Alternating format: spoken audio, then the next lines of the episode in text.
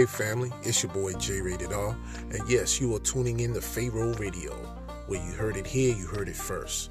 On Pharaoh Radio family, there are no stereotypes, no discrimination. We talk about everything. There's no filters and there's no censorship. We talk about spirituality, religion, what's going on in the world, relationships, all that, and a whole lot more. So if you're looking for something down to earth or even outside the box, tuning in to Pharaoh Radio with your boy Jay, that's where it's at. So share with your friends and your family. Chime in on Pharaoh Radio, where you heard it here, you heard it first. I'm your boy J Rated R, signing off saying to all those, stay blessed, peace, and namaste.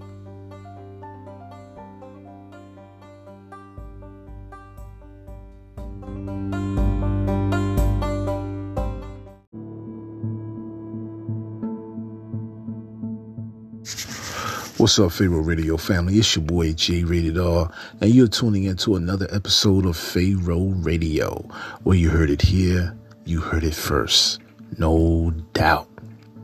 I want to wish everyone out there a blessed evening, a day, or night, whatever time it is that you're picking up this podcast and listening to your boy. Uh, I hope you all are getting um, a great deal of enjoyment, excitement, and thrill as much as education from these Rapture and Resurrection podcasts that we've been doing. Uh, part three will drop on Tuesday. So, um, you know, I when I prep for these things, family, I really have to get my notes and everything in place, things I want to put in here, things that I have to make sure that I'm not leaving out. And I even sometimes have to go over my own podcast just to make sure I didn't leave nothing out. So when I give you all this, because it's a four part series, I could have just did it all one, two, three, four back to back but I felt like giving people time enough to not only uh, get with that the show is out, the podcast that is, give them time in their free time to actually listen because it's five hour. Um, the last show we did was over five hours. I didn't originally plan for that, but I told y'all before I even started the first one that these podcasts were going to be lengthy in the sense that I'm explaining something to you all that you probably never heard before when you've, uh, if you've heard or if you've even knew somewhat about um, what they call the seven year tribulation. Well, in this particular series, I'm going to show you all there's not a seven year tribulation. That's not even biblical. But I am going to use what is biblical and I'm going to explain it to the best of my ability, to the best of my capability. And so I hope that each and every one of you who really take my podcast serious, especially those of you who rock with the Bible, if you're a Bible thumper, and you really rock with it like that, you're going to really be ones to appreciate this. For those who kind of on, you know, the fence, straddling the fence, or just conscious and spiritual, just spiritually conscious, this is for you, it's for anybody. Now, I don't expect everybody to just be uh, a fanatic or, or a supporter of biblical um, prophetic and, uh, and explained information. I don't. I know I'm, I have people from all walks of life from all over the world that tune into this show. Thank you for that as well. All praise be to the Most High. You guys know I'm all about being spiritually conscious. You already know. I've talked about just about everything you can talk about. But I put it more so in these podcasts in the last couple years or so, biblical, because it is biblical. My job is to show you all that whatever it is that you're into, if I know anything about it, because I've either experienced it for myself or I've had years of study. And still, there's nothing that beats experience, fam.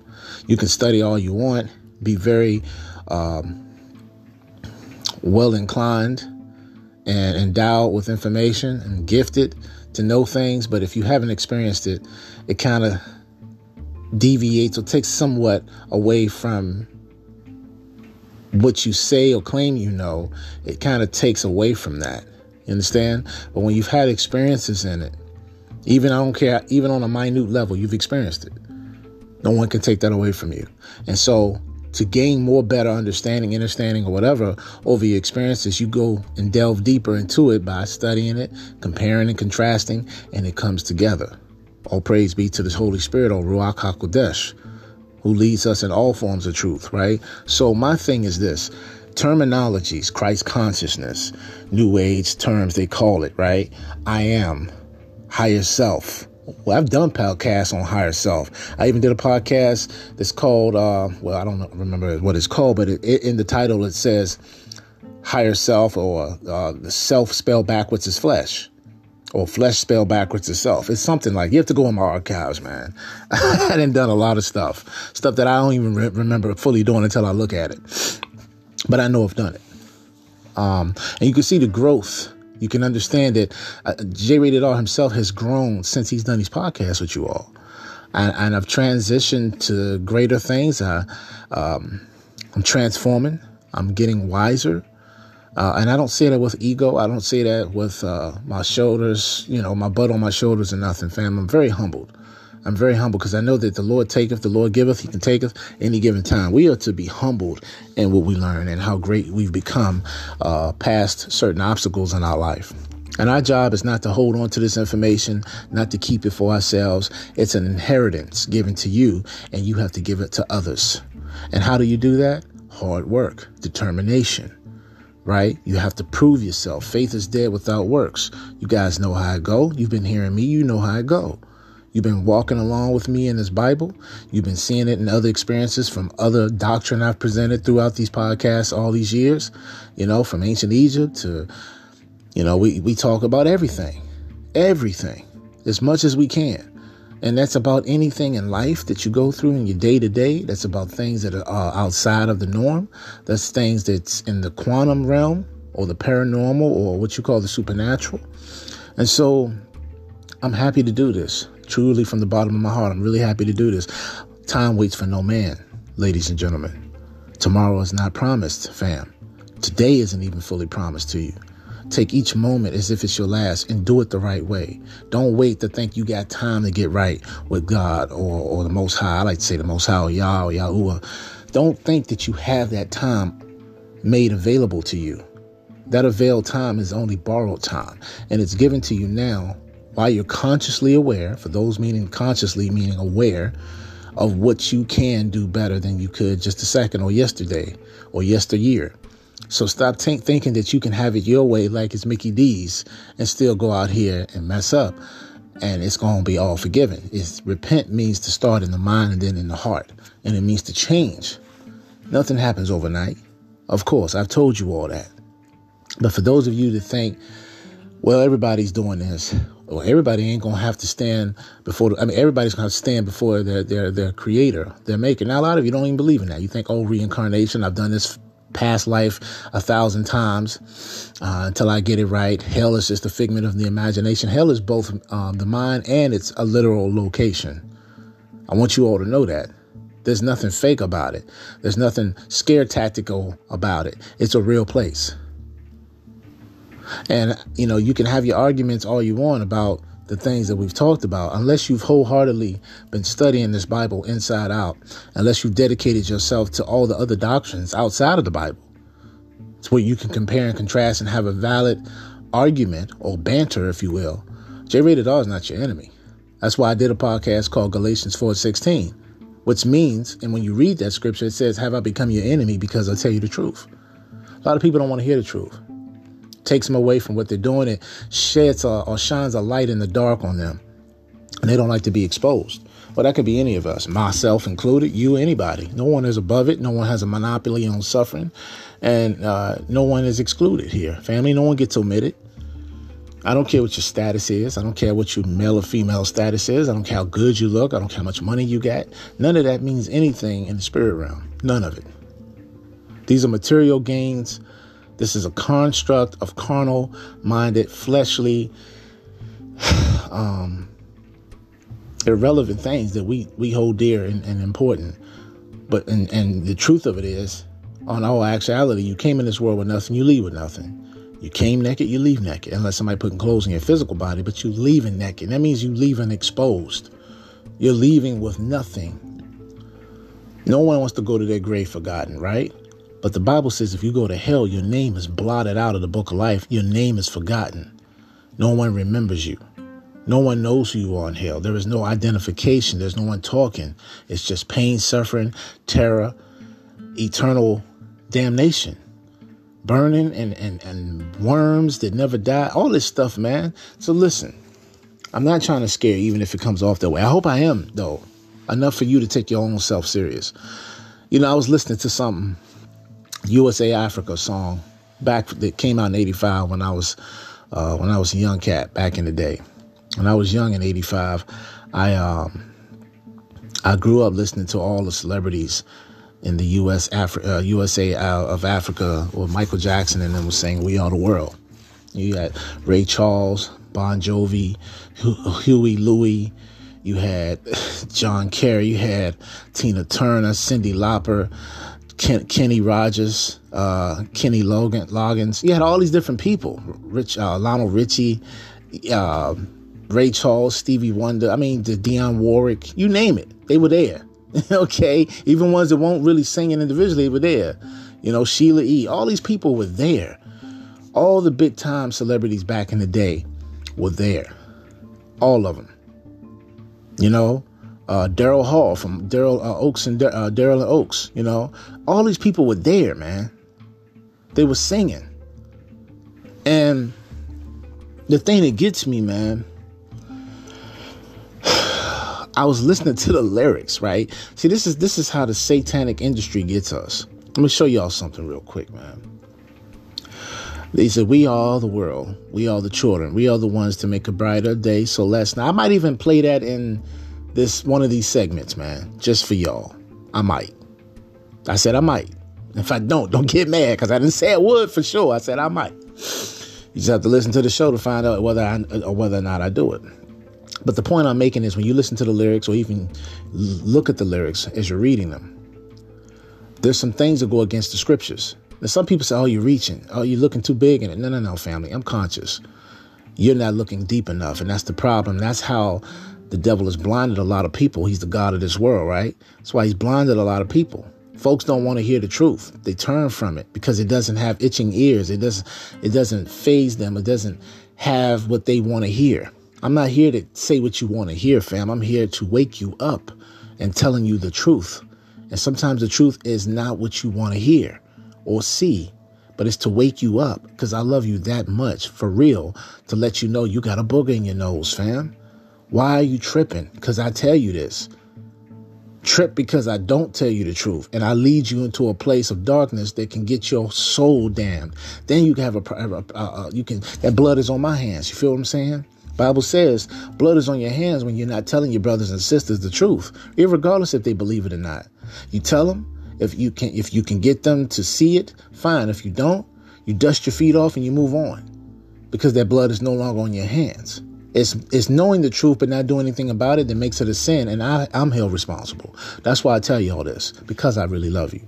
And this is why I've given you the scriptures. I've given you Isaiah 520. You can listen to the podcast, Isaiah 520, because it talks about the times we in will be reversed. Things that were good would be bad. Things that are bad would be uh, considered good and praised and glorified. That'll become the norm.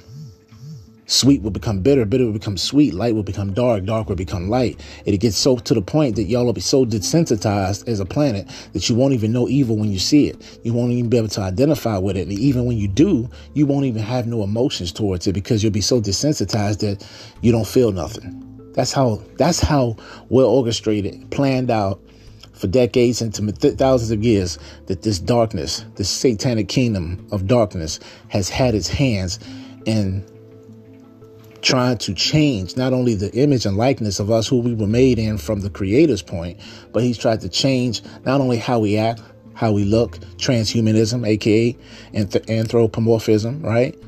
Metamorphosizing ourselves into something not only literally, mentally, but also spiritually, psychically, and emotionally and he's done a good job. Look at the confusion out here now. Look at all the signs that were once good have been taken for bad. Everything has been turned upside down, and y'all still want to question me as to whether or not do I really rock with this Bible. now, I, I haven't had no one individually question me. I'm saying that because I'm sure a lot of you in your head have. Okay, I speak what I feel people will would normally ask. As I'm talking to somebody from somewhere across this world. If it ain't you, then I ain't talking to you. But if you are that person, then I'm talking to you. It's just that simple. Let's make it simple. Let's make it make sense, even when it doesn't. And so I'm listening to the song, We Are the World, right? Fam, check this out. if you've been walk, walking with me sometime and we've been in these scriptures and you've been taking notes, you've been reading the stuff yourself, if you're somebody who's taken under the Bible, you know things that the Bible say to do, the world is against. Because the Bible says anyone who is a friend of the world is an enemy to God. It's in James chapter 4. All right. But it's so many chapters we could use, so so many passages or or scriptures we could use to show this, and not out of context, might I add. I don't like doing out of context. I like doing things that are clear, concise, to the point, and speaking just about what it's talking about. And you, the thing about the Bible, it's so well advanced spiritually because of the Creator that you could be talking about one thing, but it also means two or three other things when you look into it deeper because it all makes sense. The Most High is a multidimensional being of immense power on a way higher level of consciousness than us.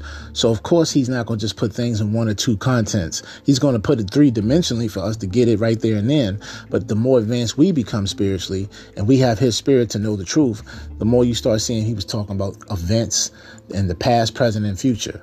Things he was talking about was also metaphorical, symbolic, and literal.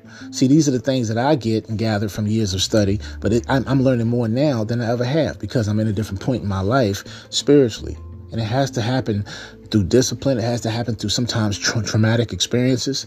It happens through asking and wanting to seek the truth, and you'll end up finding it because you're looking for it. Your intensity, family, is what creates reality. It's what manifests reality. That's why it says in the scriptures, as a man thinketh in his heart, so shall is he.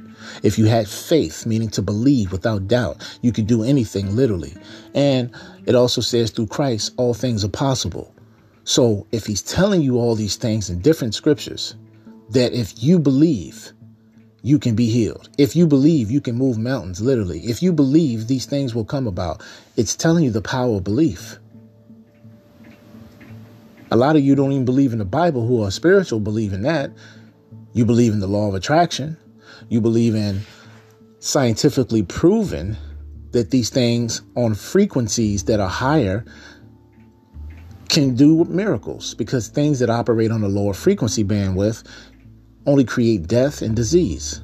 That's why a lot of disease, well, any disease, it has its own frequency. And if we vibrate on a higher level of frequency, like love, it cancels out anything below that. Nothing can exist on a higher frequency that's that's of a lower frequency. So you see how I'm telling you all these things on one and the same? I either speak it biblically, I speak it spiritually, or I speak speak it scientifically.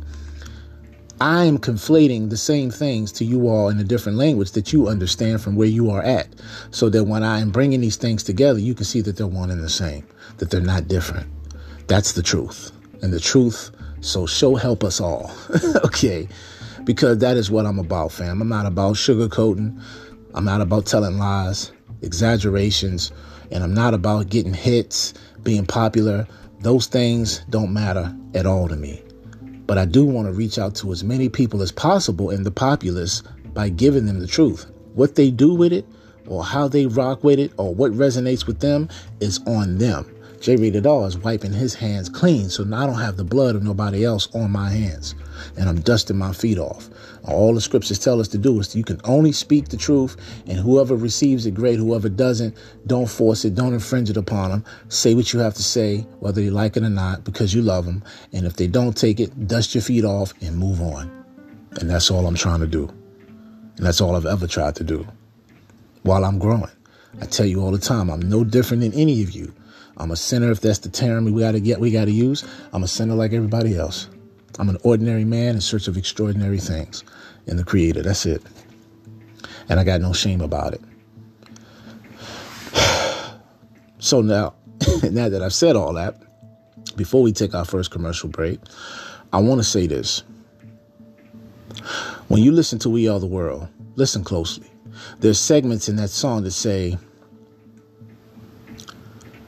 um, we're saving our own lives. Wait a minute. Now, some of you say, well, that's just what's wrong with that? When you when you walk when you look both ways, Jay, and I'll give you an example. Some people say when you look both ways, Jay, if you watch on both sides of the uh, street before you cross to keep from getting hit by a car, you're not saving your own life. Yes, common sense. Of course, you have free will. You make decisions every day that can cause you death or can cause you life. Bible tells us in Proverbs 18:21, your tongue is powerful. You can speak life and blessings or you can speak death and curses on people. Same thing in James chapter 3, verse 5 through 10. It says the same thing about the tongue. It's like a fire. It can either be used for good or bad. Again, we have power. JR is not saying that. So don't try to minimize what I'm saying or devalue what I'm telling you. Listen to what I'm saying, folks. The Bible says, whoever is willing to save his own life for his own sake will lose it. But if you pick up your cross and walk daily with Christ, whoever's willing to save, uh, lose their life for him will save their life.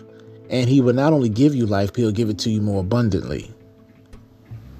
Okay? Because he is life. He conquered death on the cross. He rose three days later. He came in his resurrection body when he rose.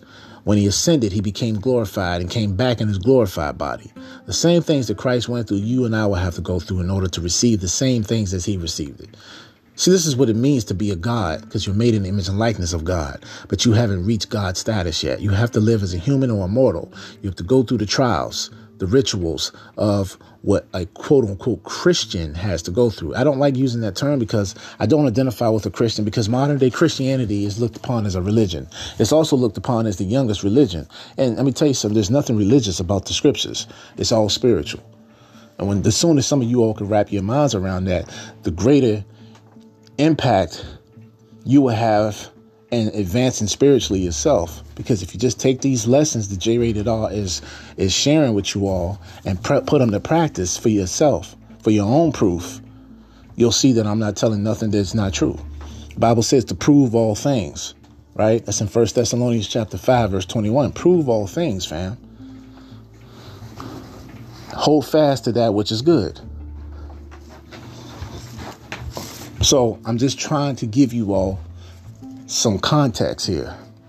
But family, when we come back from our first commercial break, we're going to talk a little bit more about this. This is just a, a laid back podcast until you get ready for part three of the resurrection and rapture that's coming out on Tuesday. So y'all chill out. Have a wonderful day. And we will return after these messages. Stay tuned.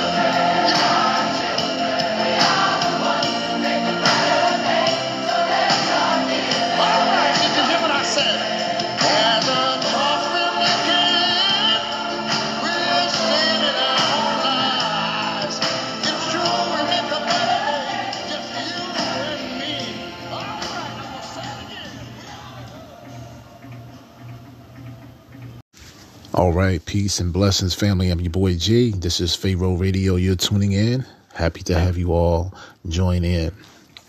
So yeah, I played it, which I pretty much told you I would. And if you read the uh, description, yeah, I kind of gave it away. Uh, but you know, it's still a beautiful song. Please don't be uh, in any way, shape, form, or fashion thinking that I hate the song. I'm just disappointed in certain things about the song, but you still can take away from it some good things. Beautiful to see everyone, everyone like that in that time come together. All of them have an exceptionally, wonderfully given, beautiful voice that the Most High has blessed them with. We're saving our own lives. Yeah, it's beautiful when you hear it. I just want to point out some things so that it'll help you consciously be more aware of the lyrics and songs that you guys love. See, here's the thing music is by design set up for you to enjoy, to be a part of, to rhythmically synchronize yourself in becoming one with, to conflate, to merge. And there's nothing wrong with good music. You have to understand that there's secrets in this world that people are unaware of, scientifically, spiritually, there are spiritual laws. There are things that help people. Again, if you all understand anything about subliminal advertising, it's the same thing. Um, if you can keep on re- repetitiously repeating something over and over, it becomes a habit, right? If you keep playing something or showing something when people are on the road, when it comes to signs, billboards, it becomes subconsciously implanted and they don't even realize it. And then they'll just one just out of the blue randomly have an idea or something that relates to that advertisement, they'll want to do it and they don't even really know why. They just have a craving. You know, and this is what subliminal advertising is, right?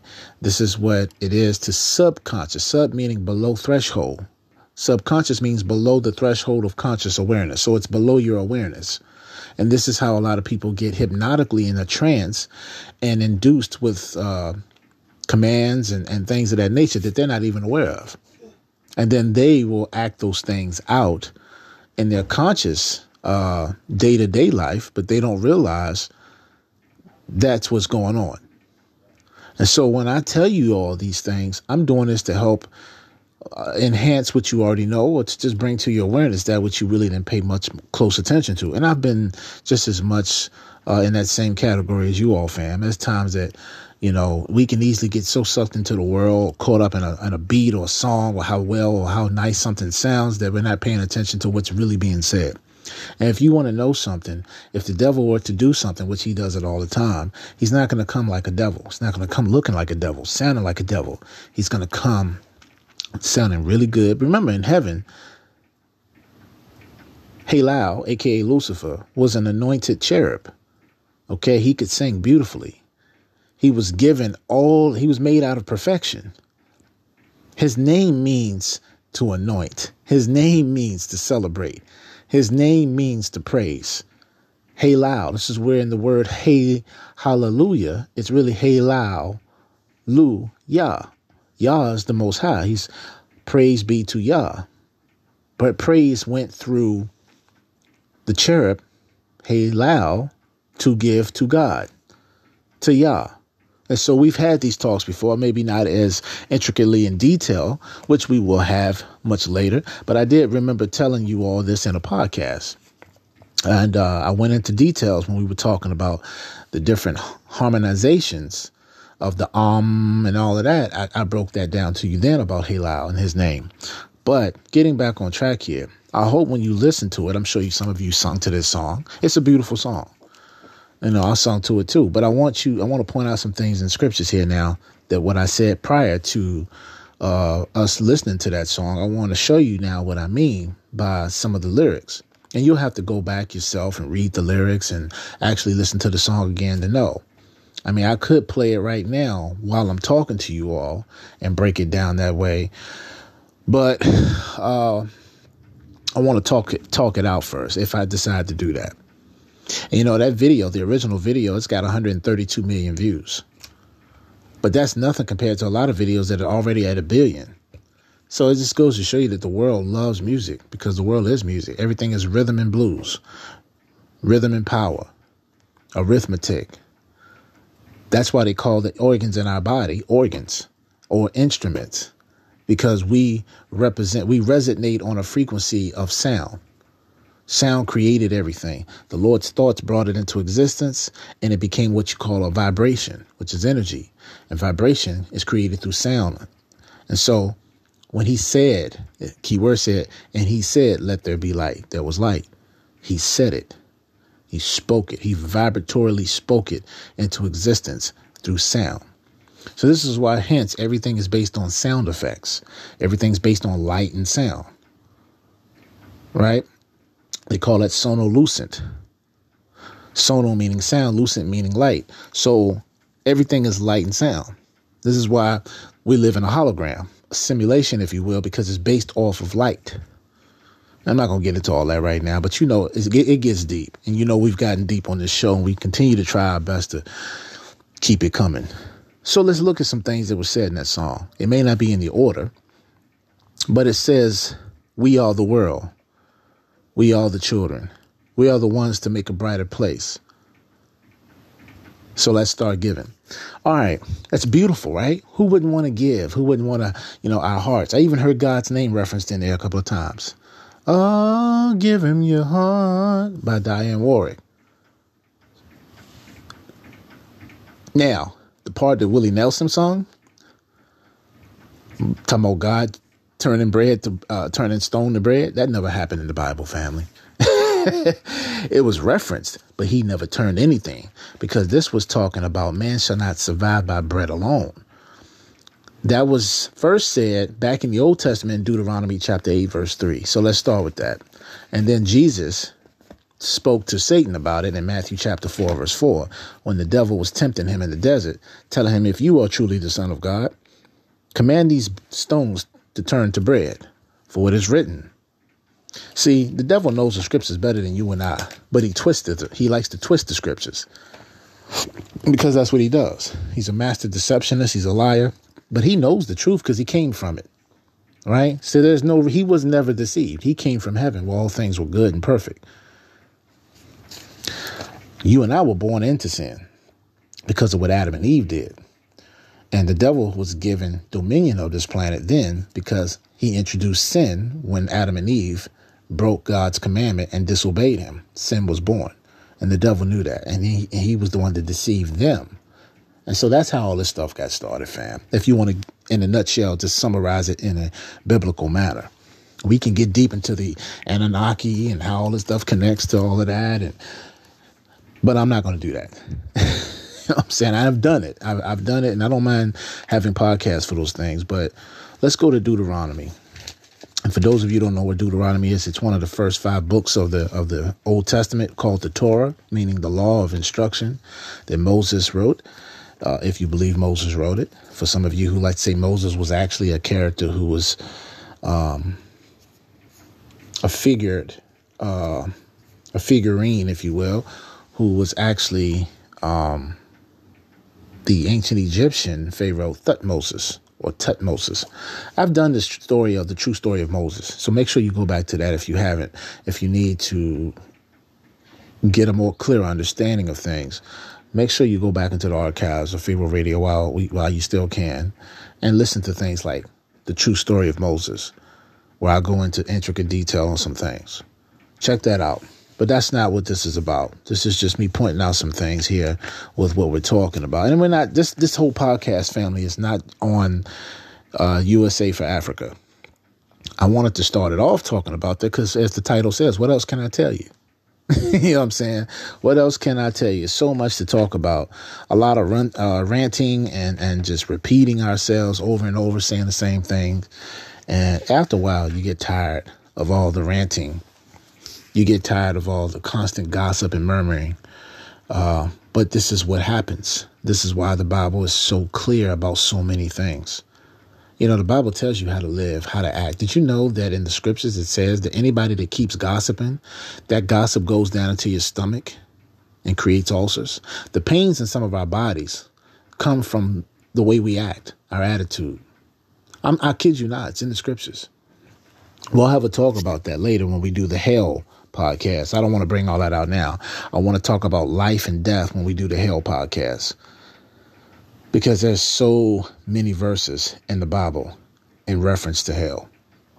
We're going to talk about what hell truly is based on the Bible. We're going to talk about life, where the good comes from. We're going to talk about how your attitude can create these diseases. And it all happens to be, it all comes down to spiritual vibration. It also comes down to lower frequency, which is the same thing. Spiritual vibration is frequency. Another word for that is energy. Another name for that is, um, you know, how you vibrate is based on on megahertz. Megahertz is a frequency, oscillating frequencies. That's all it is. A sin wave. So, keyword being sin, S I N E. Now, some people call that sine. They'll say, well, that's a sine wave. But you see the word S I N in it, in the word S I N E. These are oscillating frequencies. We've talked about this a long time ago on this show. Uh, but like I said, I'm going to have some, um, if it's y'all's will, once we get past this Rapture series, then I can focus on some other things for y'all that's more up to date. And we're going to also bring back into effect information that I've mentioned before in the past um, podcast that I've done in the past podcast. And that way I'm going to get you all refreshing for what what's what's coming. Um, because these things become more relevant the closer we get to these events that are manifesting before our very eyes, man. That's why it's very pertinent and important and very essential that you all get this information and share it. Don't hold all this in for yourself, whether you get it all or not. Just let me be the one to explain it to the people. You just get them to the podcast. Okay, and if they don't want to listen to it, that's their very, that's their their, their most their God given right. You know, I'm not here to put a gun in nobody's head and say, "Listen, you're gonna listen." And even if I did that, would they listen for the right reason? No, they listen because they're scared for their life. That if they don't, I'm gonna blow their brains out. Not realizing I'm trying to save their life. I'm not gonna really pull no trigger on nobody. I don't need to do that. Let the word of the Most High reach these people and look at listen to you. Some of you were uh, were, were disbelievers or weren't so sure, and now listen to you. Some of you support the content, and you may not agree on everything I've said, but you, for the most part, since you've been doing your own research, and these things have been coming into light uh, on their own for you to see as self evidence, you starting to see it ain't it ain't about your boy. I'm just one of many that that this is my job. This is what I'm here to do. This is one of my callings is to share, to teach, and to uh, to be a, of good cheer and encouragement, and to comfort you with words, even when we're living in times where things aren't so encouraging. They're more discouraging than they've ever been. They're more darker. And we have great moments where we still can enjoy our lives, but let's not take our lives for granted by doing things that can really cause more harm to us than anything else. Deuteronomy chapter 8, verse 3 says, And he humbled you and suffered you to hunger and fed you with manna. The manna is the bread that Moses and them had in this time that came from heaven when God was feeding them and they were in the wilderness. They said, How are we going to eat? Moses prayed and God told him, um, There will be food that would come to you. Be patient. And, and then when they woke up in the morning, heaven opened up and it was on the bushes. It was coming from the sky. It was bread, but it was bread sent from heaven called manna. So manna is bread. But this is what it says. And he humbled you and suffered you to hunger and fed you with manna, which you knew not, neither did your fathers know, that he might make you know that man does not live by bread only, but by every word that proceeds out of the mouth of the Lord man lives. Now that's in Deuteronomy chapter 8, verse 3. It is also regurgitated later, thousands of years later, well, hundreds of uh, years later. Might as well say thousand. but uh, it's, it's regurgitated later in Matthew chapter 4, verse 4. When Jesus is in the desert, again, he's in the wilderness, in the desert for 40 days and for 40 nights. Moses and his people was in the desert for 40 years. See the synonymous connection there? And yet, in this wilderness, while he was by himself, Yahusha, Jesus that is, the devil came to him when he was at his weakest, hungry, thirsty, in a human body, suffering like any human being would. Yet he was still the Son of God. He was God himself in the human form. And the devil came to him and tempted him when he was at his weakest. Because most times when we're at our lowest, that's when the devil hits us. We're more desperate. We're, uh, we're not thinking. It's, we're not as polished or sharp in our thinking. So he gets you when you when you're off guard. He catches you when you're at a vulnerable point in your life. It seems like nothing else is going your way. This is when the devil comes in with all this temptation. Now, Matthew chapter 4 says this. Let me go to verse 3. And when and when the tempter, meaning the devil, came to him, me him meaning Jesus, he said, "If you be the son of God, command that these stones be made bread." Verse 4. But he answered and said, This is Jesus who answered Satan, saying, It is written, Man shall not live by bread alone, but by every word that proceeds out of the mouth of God.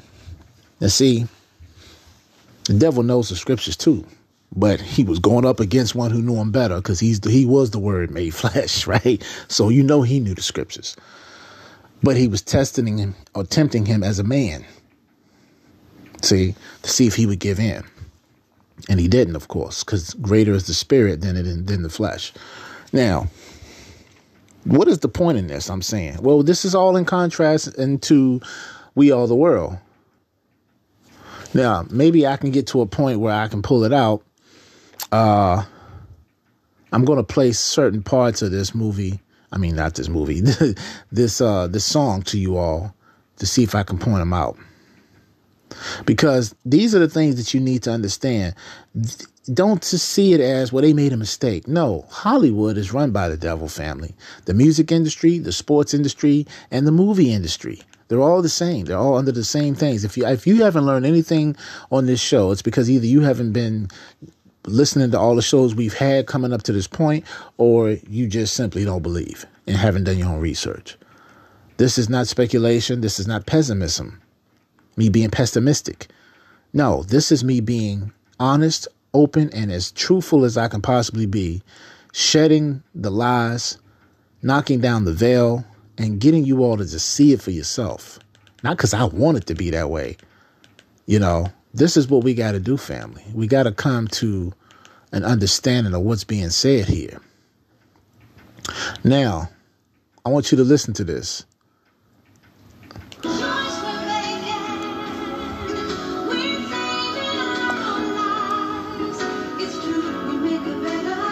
Might not be the part. Oh yeah, it's coming up. Dionne Warwick and then Willie Nelson. Come on, God. Here come Willie. Now I want you to hear this part about the bread.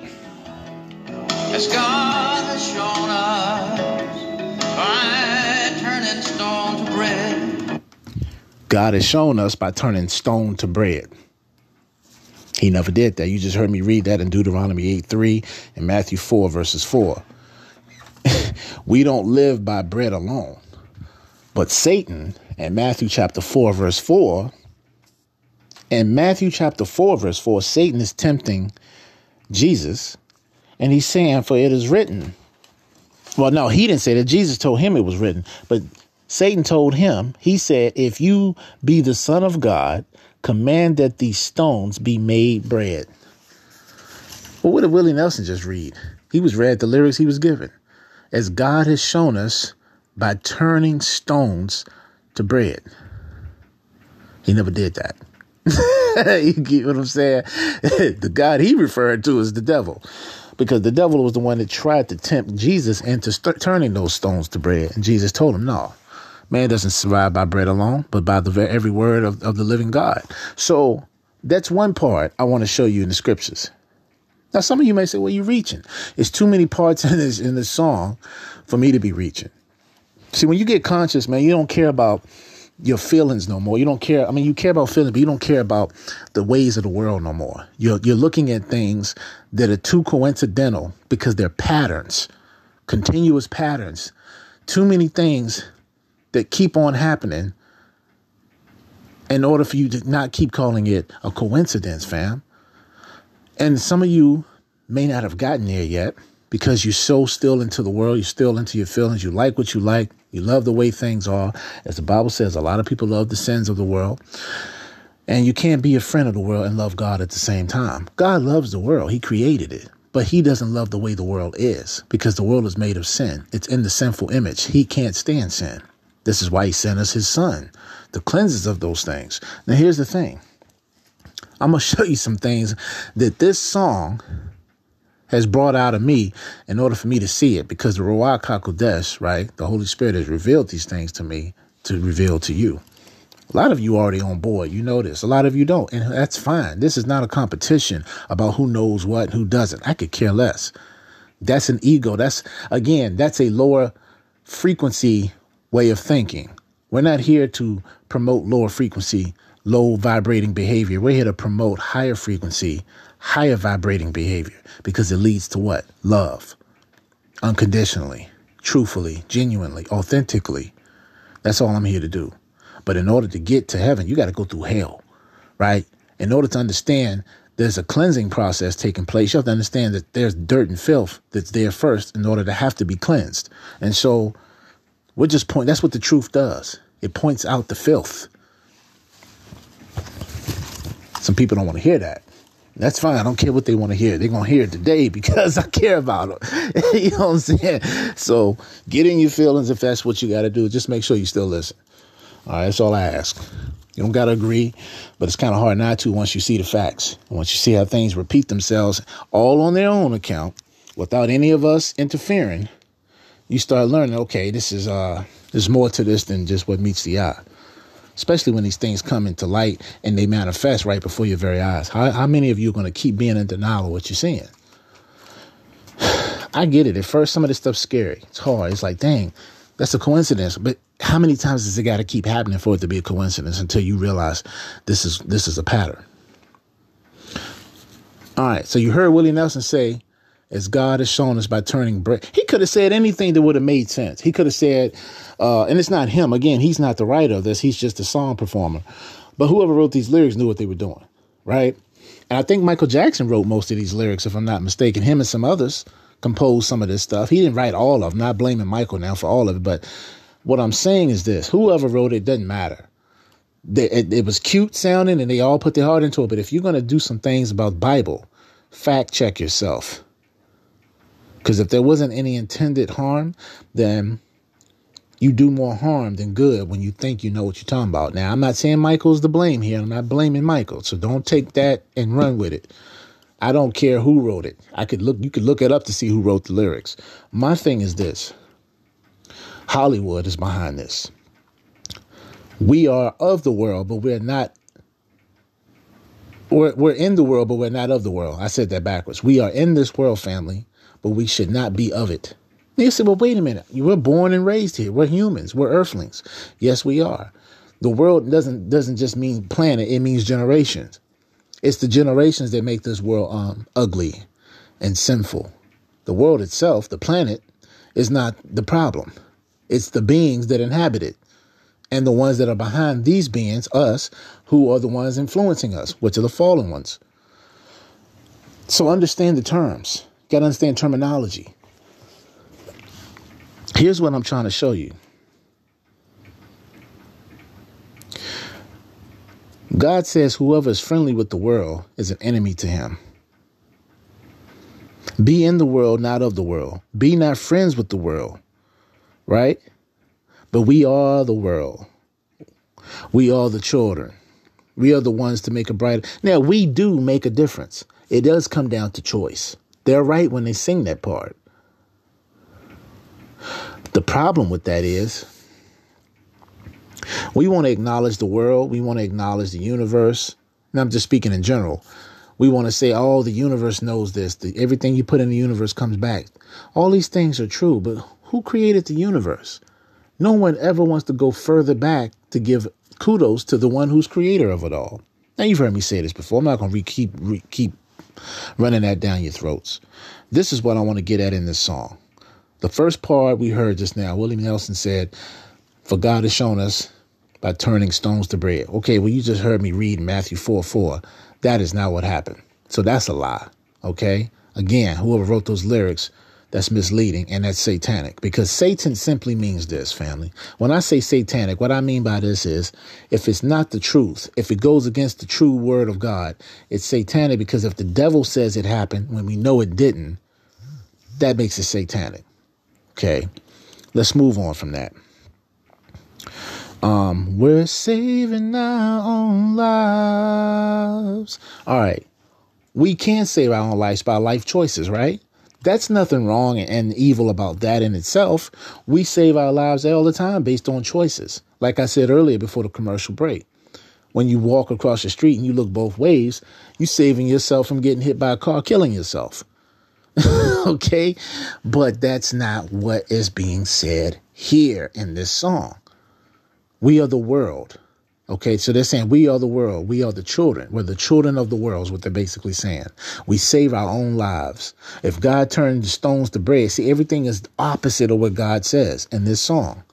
We are made in the image and likeness of the Creator. We're born into this world, but the Bible tells us not to be of the world, but to only be in it. Now, what does he say that at? Let's go to John chapter 17. See, this is what I want to get at, fam. I'm not doing any. People have this thing about hate and all this. Listen, get off of that hate stuff. That's another way to allow things that shouldn't be into play. We're going to talk about that later in the show. I've been seeing some things on social media with celebrities being behind signing petitions that if anybody says anything against the LGBTQ, they ought to be deleted and banned. In other words, if you don't think and act like we think, is what this is saying, then you ought to be dealt with. Well, where's that at? I mean, they just took away affirmative action and a whole bunch of other things. So, but it's okay for people of the LGBTQ. I'm not saying everybody who's a part of that, but the people who represent the group, right? They can say, We're coming for your kids. Now, whether you say they were joking or not, why would you even joke like that? So it's okay for them to joke like that, but it's not okay for anybody that's against them to speak their their their rights either. See, this is why I say it's one sided and it's it's all demonic. Okay, you can shake your half naked to almost entirely butt naked tail in front of a child. No one gets arrested for that. That's traumatizing to a child. A child shouldn't see that type of behavior at that age. Uh, schools are putting books out that's pornography, pretty much, calling it sex education. Making men, they're even making boys put on girls' dresses in school now when they're teaching this. Oh, yeah, look it up. Oh, but that's just a that's just me coincidentally or hypothetically saying these things, right? Just like that they got clubs, after school programs and clubs called Satan's Club now. Hmm. But y'all still don't want to see it for what it is. Okay. Need a little more convincing, eh? All right, right on. Let's do that. Keep listening to Pharaoh Radio. You'll get it. Now, in John chapter 17, verse 11, this is what it says. And now, I am no more in the world, but these are in the world, and I come to you. Holy Father, guard them by your name, the same name which you have given me, that they may be one, to be joined in unity, right? That's what that means. The word for that is Yakid. That they may be one, as we are. And we're going to read verses 14 through 15. I have given them your word, and the world has hated them because they are not of the world, even as I am not of the world. Verse 15 I pray not that you should take them out of the world, but that you should guard them from evil. The Bible is telling you here in these verses that be in the world, but not of it. That's what John is saying right here. That's what Jesus is saying in the book of John, chapter 17, verse 11, and verses 14 through 15. But I would recommend reading the whole entire chapter to get the whole context. But that's what he's saying. But yet, we are the world. We are the children. And we are, we were born in the world.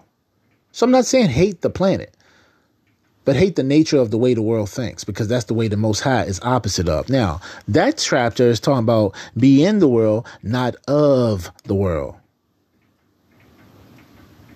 Now let's go to the book of James, chapter 4, verse 4.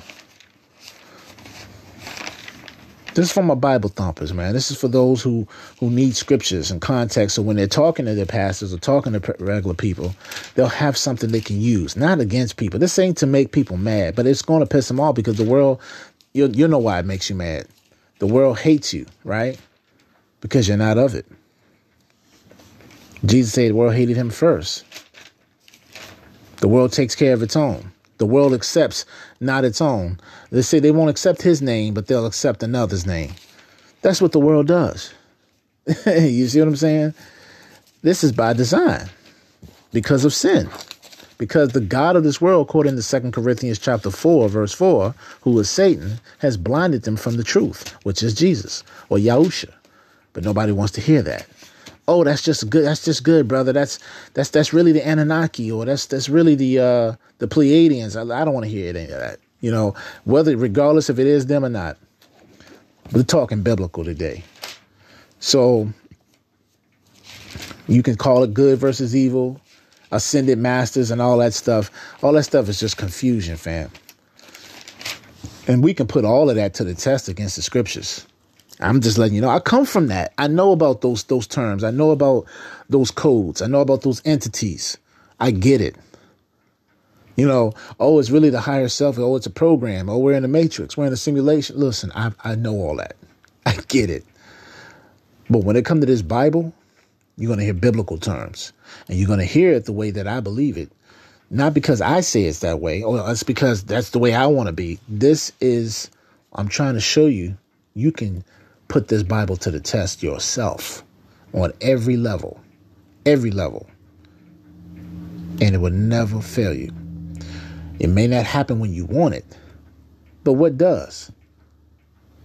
Anyway, James chapter 4, verse 4 says this All you men and women who break wedlock, know all of you not that the friendship of the world is enmity with God. Whosoever therefore will be a friend of the world is the enemy of God. Now I'm going to read verse 5 because this is what a lot of y'all think. Verse 5 says, Do all of you think that the scripture says this in vain? The spirit that dwells in us lusts to envy? See, this is this is why I like reading this. I'm gonna go all the way down to verse 8. Verse 6. But he gives more grace. Wherefore he says, God resists the proud, but gives grace unto the humble. Verse 7 Submit yourselves therefore to God. Resist the devil, and he will flee from you. Verse 8 Draw nigh, meaning to draw near. Draw near to God, and he will draw near to you. Cleanse your hands, ye sinners, and purify your hearts, ye double minded people. Now, eh, well, it says double minded, but it's talking about the people, obviously. Now, what was the purpose of that? Well, the purpose was James chapter 4, verse 4. But I felt like reading some more of that to give you full context. Because obviously it starts off talking about those breaking wedlock, but that's not what this is saying. That was from the prior verses that led into it. But those verses were talking about people in general, which means those of you who are more friendly to the world who capitulate more to what the world says than what the Bible says, which is the Most High's words or the Most High Himself, y'all are enemies to Him because you rather put the world first. You put the worldly sins and desires first. You think about what the world says and how the world feels first. And this is an enemy to God because He created the world, but He told you to be in it, not of it, for these very reasons. And yet, some of you who think the scripture is in vain, which it clearly says in, in verse 5 of James chapter 4, you you know not what you what you speak. Because we are as sinners think in a sinner's mind, meaning we think in a worldly mind. We don't think in a spiritual one. And some of you like to capitulate and say that the spirit and the flesh have nothing to do with each other, that what you do here has nothing to do with your spiritual life. But I can't tell you how wrong you really are. Everything you do in the flesh is because the spirit allows it. So there's consequences to your actions. They don't stop when you died. They roll over into the spirit world. There's laws that govern these world, these laws in this world. So, you know, if anybody ignorantly thinks that, you just don't know what you're talking about. And we have so much, we don't even have to use scriptures to prove that. We can use that through science. Okay. But the scriptures are already ahead of science, and it tells us this in the scriptures. So the point is, when we listen to We Are the World, we are the children. You're saying you're the children of the world. You're not lying when you say that, but when you say that, you're saying you are a child of the world.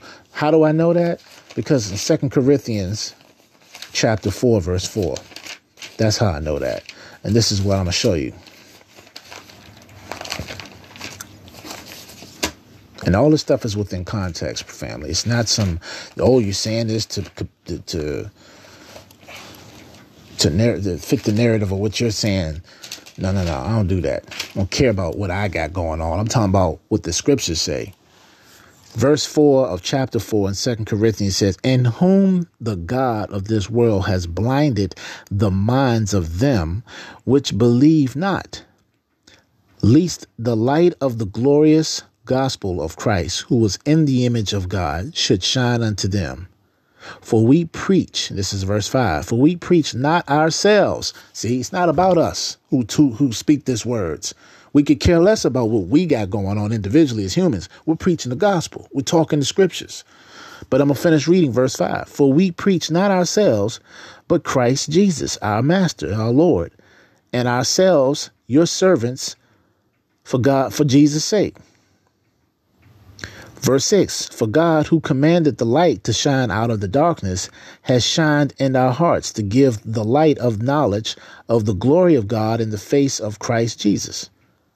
So, in other words, let's even read verse 7. But we have this treasure in earthly vessels that the excellency of the power may be of God and not of us. So that's why all glory goes to him. We're not speaking of our own. We're not speaking in vain. We're not speaking individually or selfishly. We're not speaking of what we like, what we think, or how we feel. We're talking what the scriptures say to do, what the scriptures say is right, and what the scriptures have distinguished between the beginning to end, from light from dark, from good from evil. That's what I'm doing. So it ain't about me. And that's why I'm reading this to you all in these scriptures. So you can see it ain't about Jay making it about Jay or Jay using this to fit his narrative. It's, you just heard me read verse 4 whom the God of this world has become. Who the God of this world is. It's not the the creator is always going to be in charge, but he's given charge to the darkness. He's given charge to the agency known as Satan, to the entity known as Hashatan or the Satan.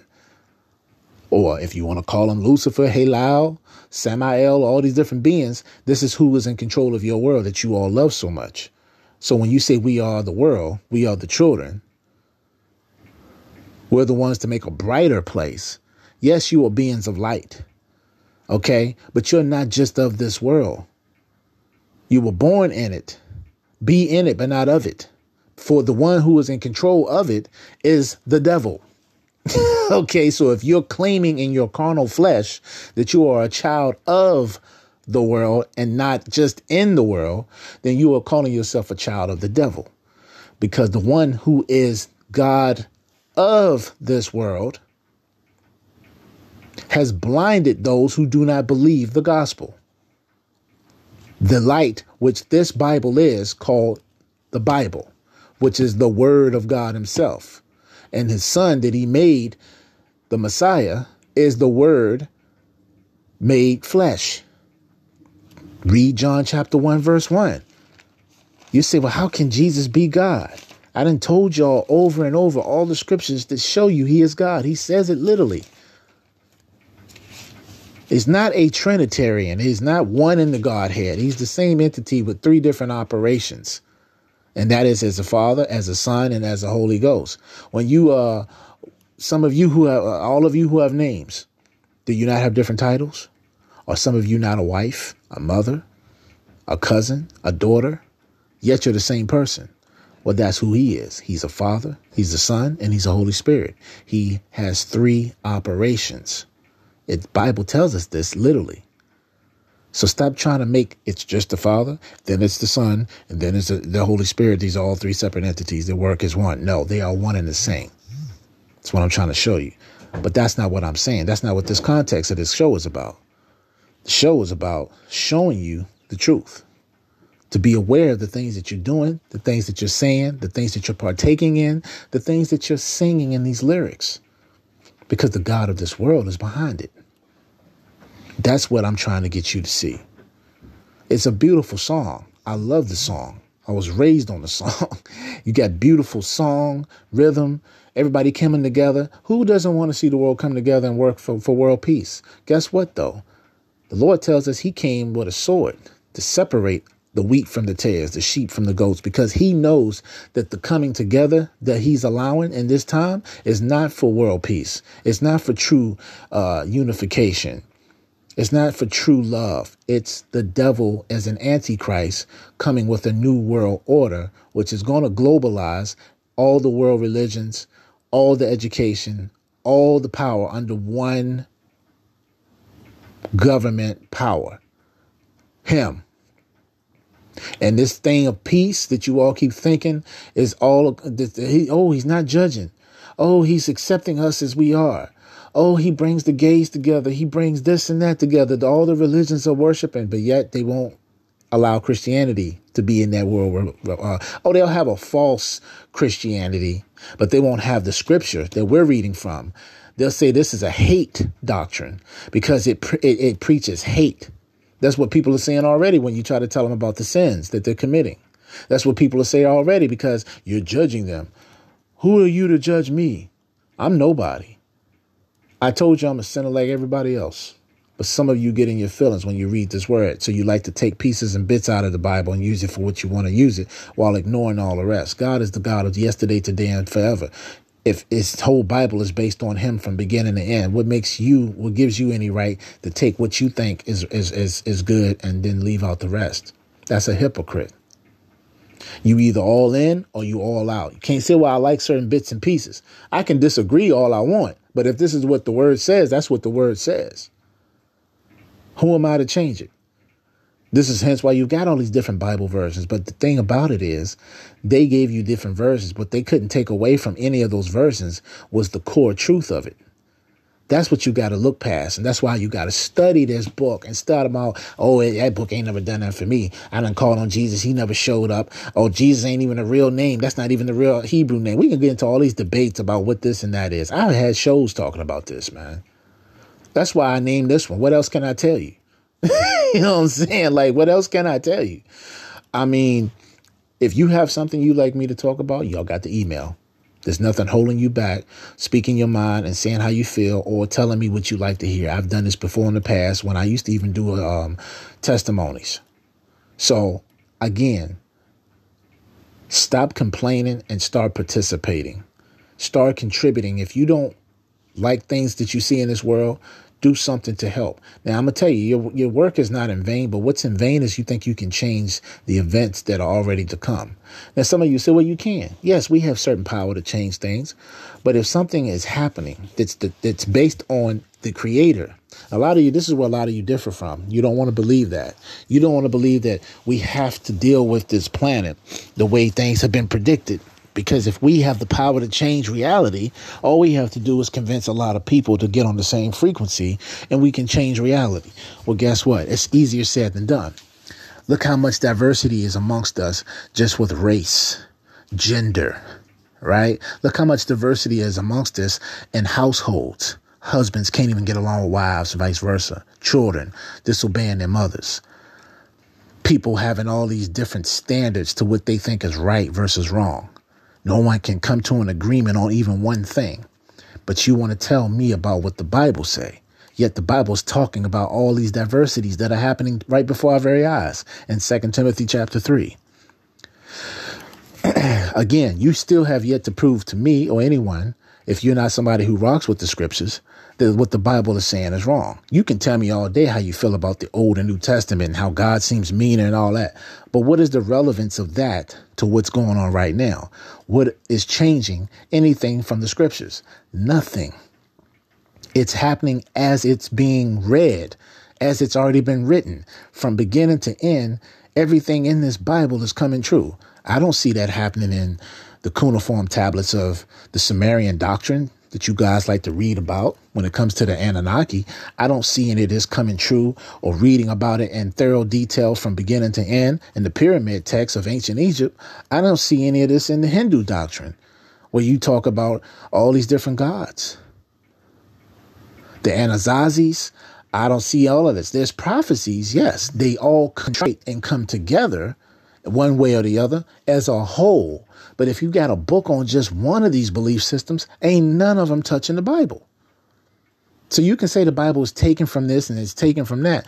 You can tell me that, but can you tell me this? If the Bible took from all these other things, how come all these other things aren't put together on their own accord to explain everything in detail from beginning to end like the Bible? Sure, you can pick out a few things here and there about giants. You can tell me this about the beings. You can tell me this about that and this. But what that Bible is giving you is a story. It's not only giving you a basic story, it's giving you an allegory. It's not only giving you an allegory, it's giving you a literal point of view of what's to come and happen and has happened. It's not only doing that, it's giving you symbology.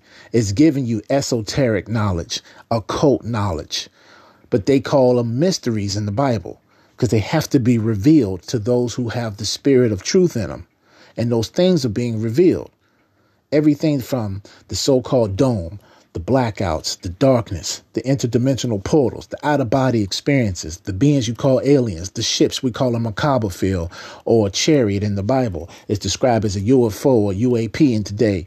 Everything from the aliens, the giants, all the different entities, a unicorn, beings with all these different hybridization, mixed genetics, reptilians, a tribe of beings called the Order of Dan, who are serpents. All that stuff's in the scriptures, and you want to tell me this is just a good book written by regular men. hey, man, I think some of y'all need to do deeper research than what you've been doing, man. You want to tell me this Bible's just written by men, regular old men who are uneducated. But yet, I just told you all the things that going on in our reality, all the different sayings, all the different secret, societies, all the different spiritual groups and doctrines that y'all are talking about is more realer and this and that. All that comes from these scriptures right here, fam. And you can't tell me individually that the pyramid text can't be accurate. You telling me individually that the Sumerian doctrines can't be accurate? They're not. They don't speak on none of this. But this book does. That's why I find it personally intriguing to compare and contrast all books to the Bible, not the Bible to all books. They just speak a different tone because of the time frame they were writing these things in at a different time. And let me make something else clear about this Greek translation. A lot of you like to go back into the Greek. This is what a lot of people who try to call themselves saying the Bible isn't accurate, that it said this, it said that, and that the English is trans is tra- mistranslated. Sometimes it is trans- mistranslated. But you still can find the original translations, even in all the versions. That's see, that's how brilliant this book is. No matter how much you try to change it, it has a core to it that all the Bibles will have to capitulate to if you do the if you do the, the scripture search yourself. It tells you this in the Bible. It's like they try to get away from using the Bible, but they use it to get away from what the Bible's saying. Let me slay that slow. People will use the Bible as a diverting pattern or routine to bypass what the Bible tells them they shouldn't be doing. So they'll use certain scriptures to try to fit a narrative. But if you study all these different versions that are slightly different, they all say the same thing when you bait when you put the scriptures together. That's how brilliant this book is. See, your boy does his research. I don't just capitulate to something because it looks good, because it sounds good, or because the majority rule. I do my own due diligence, and I'm urging you all to do it, which is why I tell you every time I do these things with you all to search it for yourself. The Bible even is telling you in its own words from the Most High prove all things, search the scriptures. Just use discernment. It says this in so many passages, it ain't funny. And yes, some of you want to keep telling some people, oh, I don't believe in that book. I don't believe, but you believe in damn UFOs, man. I want you to think about that. Oh, they created us. They just said it was this one God. You don't even know what an Elohim is. Some of you. And you wouldn't even know personally, other than what you've heard somebody else say, the context of which some of this stuff is used. And that's not uh, that's not to be disrespectful or, de- or, derogatory to those of you I said this about. I say that because you have a nerve to talk as if you're an expert in this stuff and you don't even know the basic stories. I'm talking to those people. Have some respect, whether you like it or not. You don't have to capitulate, subscribe, or believe this book, but you don't got to dog it either. Because I don't hear none of you dogging the Quran. I don't hear none of you dogging any other book out there that's supposed to have the truth in it.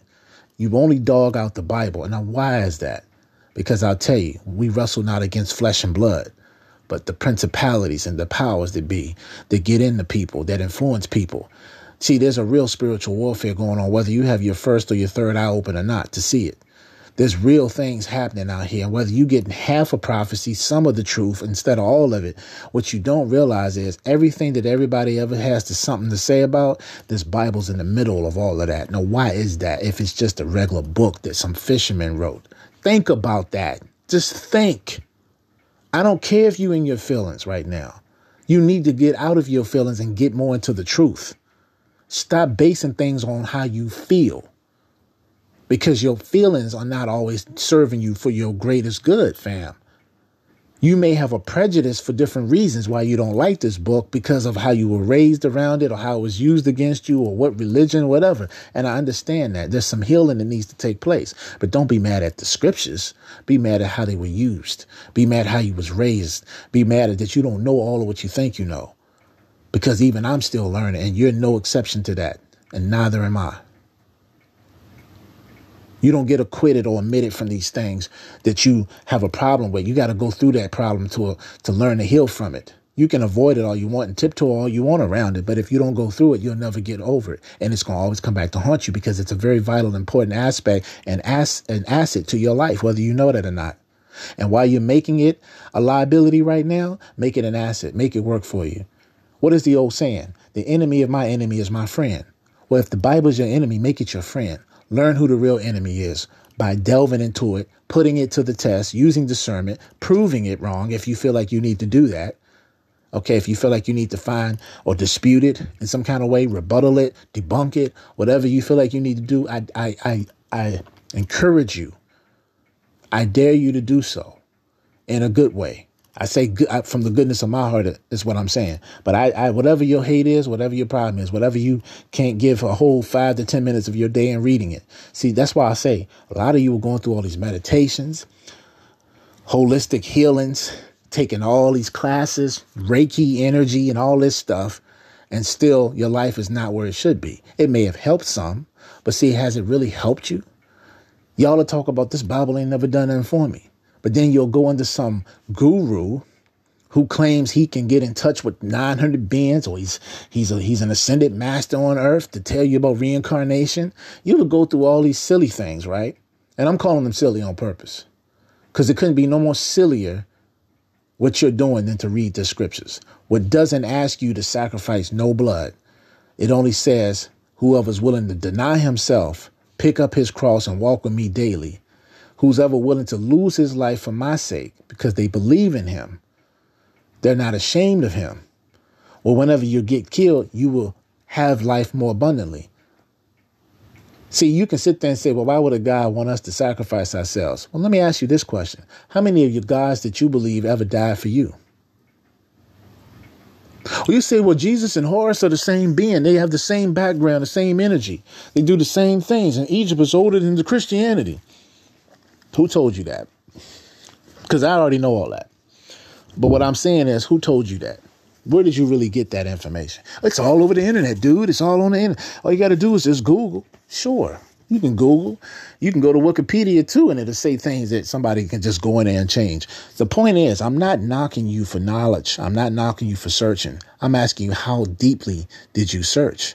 If you really had a passion for it, some of you are just so you're content. You can read a page uh, you could Google something, and just read the first things that come up on the front page or, or the front thread and say, well, this is the top search right here. It must be true. Read it. And then now you out here preaching and, and against it and telling everybody, oh, I found out all you got to do is Google this and do a Google search. But if you do a little bit more deeper research, you'll find out that what that Google told you wasn't all the truth.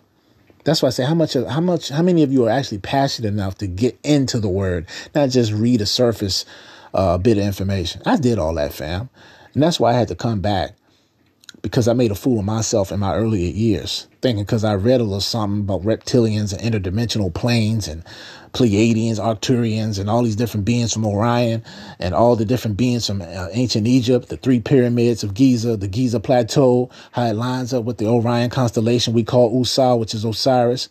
It also is the internal organs in the mind called the pituitary gland, the uh,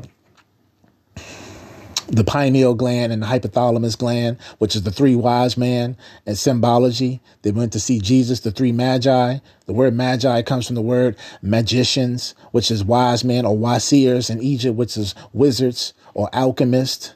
See, we could go there. We could talk about Tahuti, the scribe of scribes, the, the great inscriber, the God of gods, right? The one whose name means wisdom, who's the same as Enoch in the Bible. We could talk about it. He's the ibis or the ibis bird, right? He's also the one who wrote the the, the emerald tablets. They're supposed to be 36 to 38,000 years older. But Bible's only been known to be what 12 to uh, 12 to 14,000 years old. How could that be? Well, I'll tell you because Egypt is older than the Bible. Well, some of the stories in the Bible have been a little twisted. If you don't believe me, go to some of my other uh scripture. I mean, go to some of my other podcasts I talked to y'all about. I gave you who Tahuti, Melchizedek, all these different beings were, how they all coincide in the Bible. King James and some of his other boys, then the Seeing Council of the old Freemasonic, and and and you have the um, the Scottish Rite Freemasons against the York Rites, the Blue Lodge. Come on, fam you talking to somebody who's delved into these things, man. I don't have all the knowledge. I don't know everything. No. And I don't have an attitude that I do, but I know a lot more than I talk about. That's why I'm doing these podcasts, risking myself, risking getting banned, risking for people coming to my door telling me you need to shut it up. I've had people tell me I need to calm it down a little bit. Yet here I am because I fear not what no man's going to do to me. If I'm just talking hocus pocus and a bunch of gibberish, then how come I have people wanting me to be quiet? See, this is what I'm tired of. I'm tired of people telling me things are falling on the deaf, dumb, and blind's ears, deaf ears. If you choose not to give this, that's fine. I'm wiping my hands of any innocent blood off because I'm not going to be held accountable in any form of judgment through any eschatology through any form of reincarnating or going straight to hell permanently and never coming back because I didn't tell you the truth. What you do with this information and knowledge is on you. Hosea 4 6 says, My people are destroyed. My people perish because they what? Lack knowledge. And that's common sense. Knowledge is growth. You're stagnated if you're not growing. You're an easy target if you don't know something. You may be walking into danger unaware. At least have the mindset to be cautious before you just take it upon yourself to think things are just as hunk, hunky dory and nice and, and, and, and beautiful all the time. They're not. I'm not trying to be a pessimist. I'm being a realist, an opportunist, a moment to help you see something that you wouldn't have seen had you not been forewarned or given the information to see it for yourself. Them times of being scared and shy and not talking, that's that's over for me. Okay. I cannot worry about what somebody gonna do to me. If they want to shut me up that bad, I must be doing something right. Because if I'm speaking something that's not truthful and I'm just out of my mind, why would you even waste your time listening to me or even finding me a threat? Think about that. So before people start knocking the Bible, make sure you start reading the Bible. Give the Bible a chance. What's the worst that could happen? If you already think it's not, it's not worth your time and energy, stop knocking it. You got enough time and energy to knock it, but you don't have enough time and energy to put into reading it to prove that it's wrong. Think about that. We're going to go ahead and take another commercial break. When we return, we'll come back with more information about We Are the World, and then we're going to go into some other topics. I mean, hey, what else can I tell you? I'm your boy J Rated R. Don't go anywhere, fam. We will return after these messages. Stay tuned. Larry Holloway, also known as J Rated R, is the epitome of charisma and intellect. With a magnetic charm and an insatiable curiosity, he captivates the hearts and minds of everyone he encounters. As a true connoisseur of knowledge, J Rated R delves deep into his research, delivering insights that leave audiences in awe. Not only does J Rated R possess a wealth of wisdom, but he's also a true baller in every sense of the word. His dynamic presence and undeniable style set him apart, commanding attention wherever he goes.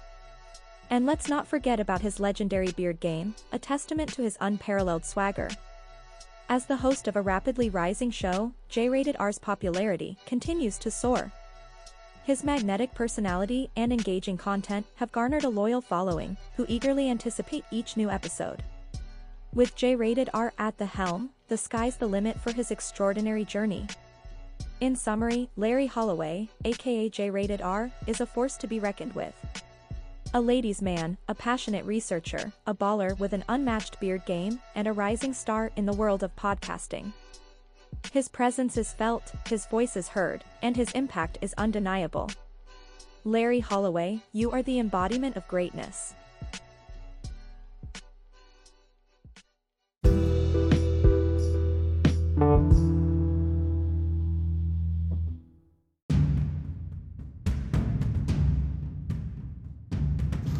All right, my beautiful people, we are back. Thank you all once again for tuning in to Pharaoh Radio. I'm your boy Jay. Uh, now, that last commercial that was sent to me, uh, and it was, you know, I, I have to humble myself in saying this. All those things that were said are very complimentary. I'm very humbled by them.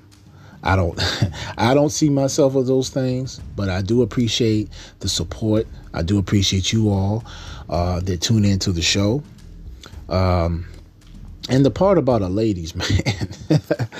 First of all, family, um, let's reiterate on some things. Ladies man for me is not L A D I E S, meaning I'm a man for plural women. No, I'm a a, not the. The would be the ladies man, right? Because then it would emphasize more on a focus of plural. A ladies man is whoever that lady in my life is, right? That L A D Y apostrophe S type of man. Uh, and you all know, you know, like I've always said here on the show in the past, that if it came down to anything personal in my life with someone special, uh, that would be between me and that and that woman. Um, but I know that, uh, you know, we all have strengths. We all have things about us that we like. We have things we want to work more on. Uh, and as you get older, the idea as you get older is to become wiser, to learn from your mistakes, to to your interests change. You know, things you like to do when you were a child, you don't do them when you're a teenager. You may still have some childhood memories and loves that you that you are still fond of, but you don't act as a child. And this is what the Bible says. And when you became uh, as a child, I thought like a child, acted as a child, but when I became a man, I, I put away childish things. It's always good to have that inner child, that innocence, that love for life, that spark, that zest, right? To have a zeal for something, but there's a mature uh, uh, aspect to yourself, the mat- maturation of how you act and what you do and decisions you make. They uh, not only influence you, but they influence others. They have an impact. And so, if you see yourself as you were in high school, but you were in your 40s, 50s, or whatever, even 30s, then I don't know what how you see yourself. Like, do you say, "Well, I still got it"? What does that mean? You know, or are you talking about academically? Are you talking about uh, attractive wise, physically? Are you talking about uh, athletically, sports wise? Nowadays, when you say something, you have to be very specific and specifying what it is that you are talking about because people would take something you say possibly out of character, not knowing so, or in doing so on purpose and running with it. Now, again, that commercial, uh, I want to thank uh, FCFVA for that. Um, y'all know who that is, for those of you who've been walking with me. Uh, and I want to thank him for his support as well. That's my cousin, by the way, for those of, of you who, who may be tuning in don't know that. Um, that brother's got a lot of wonderful things going on. He's got his. Uh, make sure you support FCFVA.com, uh, by the way. Uh, go on over there, become a member He's got a lot of great material. He's updating you every day with what's going on in the world. He's giving you the global all around facts. He's got websites. He's uh, support his articles, support his music, support what he is doing. He's doing. He's making big contributions to society. He's doing things globally. I'm very proud of him. I'm very proud of all that he's done and things that he continues to do. Um, and uh, support what he's got going on, family. Uh, all all blessings to that brother. Um, and I want to thank him for the support that he's he's also given me over this way. Uh, and I want to thank you all for the support that many of you have uh, contributed to. See, my thing is my idea of support. It comes in many forms, family. Okay, it can come monetarily, which is nice, but that's not the most important thing. You know, because it can help build it can help resource resource wise get things in motion things you need but the biggest support is moral support the biggest support is is speaking a kind word for your brother and and you know letting people know the word of mouth still travels faster than the internet. I don't care if you got 7 to 10G connection right now. Word of mouth gets around fast, all right? And if you're really feeling what I'm doing, don't don't hold all that into yourself. You know, on this show we teach to give, right? If the Lord's given us every I want you to think about it like this. For those of you who believe in a creator, if you're getting up out of, out of bed every day, whether you thank the Lord or not, whether you even think to thank the Lord or not, I want you to ask yourself this Are you controlling your breathing? Are you controlling your heartbeat? Can you decide if you die that you can come back in the physical? If the answer is no, and it's an honest no, because if you can, I'd like to know. okay. Um, but if, if, if you realize that, I want you to think, give all praise be to the Most High. Why wouldn't we? Who created this planet? Did you create it? And we can go all day and talk about, well, we're really this inside. we're really the gods. I hear this all the time. And and yes, the Bible even emph- even puts emphasis on that. But there's a way to look at that family. Not that it's a lie. No, it's it's telling the truth. But don't sit here and think I'm a god. Can you stop bullets? Can a bullet hit you and bounce off? Can a bullet go through and you don't feel no pain? This is what I mean by let's come to a form of realization here. Let's keep, just give respect what respect is due. Now, the reason I'm saying that right now is because, in all essence, as I'm giving thanks to FCFVA and you all, I'm asking you all to be supporters if you really support Pharaoh Radio. You don't got to give money or contributions. I've told you all about the cash apps and all of that. It's up to you. The cash app, again, if you want to know, is dollar sign Pharaoh Radio. Capital P, lowercase h a r a o a h r a d i o, Pharaoh Radio. I want you all to give from your hearts, not because you feel obligated to or it seems like somebody is begging. I don't beg anything. I've never had to beg for anything except mercy from the Lord. That's it. Okay. Uh, and I, I don't have any shame in begging if it means doing the right thing. Okay. My thing is this whenever we get to a point in our life where our butt is on our shoulders and we feel like we're too good to do anything, that's a person who needs to be brought down a few pegs and, hum- and, and humility. Because in order to become greater, you have to be lesser. In order to know right, you have to do wrong. In order to know peace, you have to know war. You have to know wickedness. You have to know unrest. Opposition matters in this world because it teaches us to appreciate the things we take for granted and also the people in our lives. That's a lesson for me, for you, and anybody. No one is omitted from that. So the way I see it is if you're supporting me, support me for the reasons because you authentically and genuinely in your heart feel the need to, not because it comes off I'm, I'm asking for it. Yes, I'm going to ask, but I'm not going to beg because I'm a brother who puts a lot of time into what he does, into his craft, and I can actually do better than I have. And I'm not perfect by no stretch of the imagination. I've told you all many times this is going to come out on this date, and it doesn't. And I don't want to be deemed a liar, but things come about in my life that I'm not prepared for or I don't foresee. And I have to deal with those things accordingly as they happen. Now, I'm working on getting better about that because I do believe in deadlines and scheduling and planning and being organized and having an order to things. You know, it makes things easier for the for me. It makes things easier for the audience, and it gives it helps to build trust with with with your audience. People will say, "Well, he's a man of his word. He gets things done." And that's the way I like to be seen in anything I do in my life. But am I perfect at it? No. You don't know if you're going to make every day to your job on time. But if you're late, you're late. Take responsibility. Own up to what the consequences are. You don't mean to be. You're sorry that you were. But everything, in other words, is what I'm trying to say is if you're God, then you would have, you would be perfect. There wouldn't be any mistakes. You would always be on time. You could stop time. You created it so you could do what you want with it. The fact is, you can't see one thing happening from the next. You can't stop when things happen that you didn't foresee or plan for or made provisions for. So that's what I'm saying. If you're not God, then give credit to the one who is. Give thanks to the Creator who's getting your butt out of bed every day, who's letting you breathe every millisecond of your life. And if you can't even take five to 10 minutes to say thank you, or to support someone, or to give back to the community in some kind of way, then who are you to tell somebody else about what they're doing if you're not making any contributions?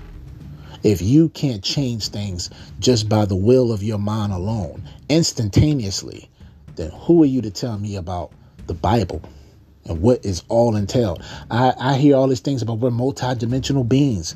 We have all these powers. We're higher selves of this. We're on a lower. I've said all that before. However, those of you who are getting sick at any given moment, like I've had COVID, I've had the flu. you know what I'm saying? Gods don't get sick.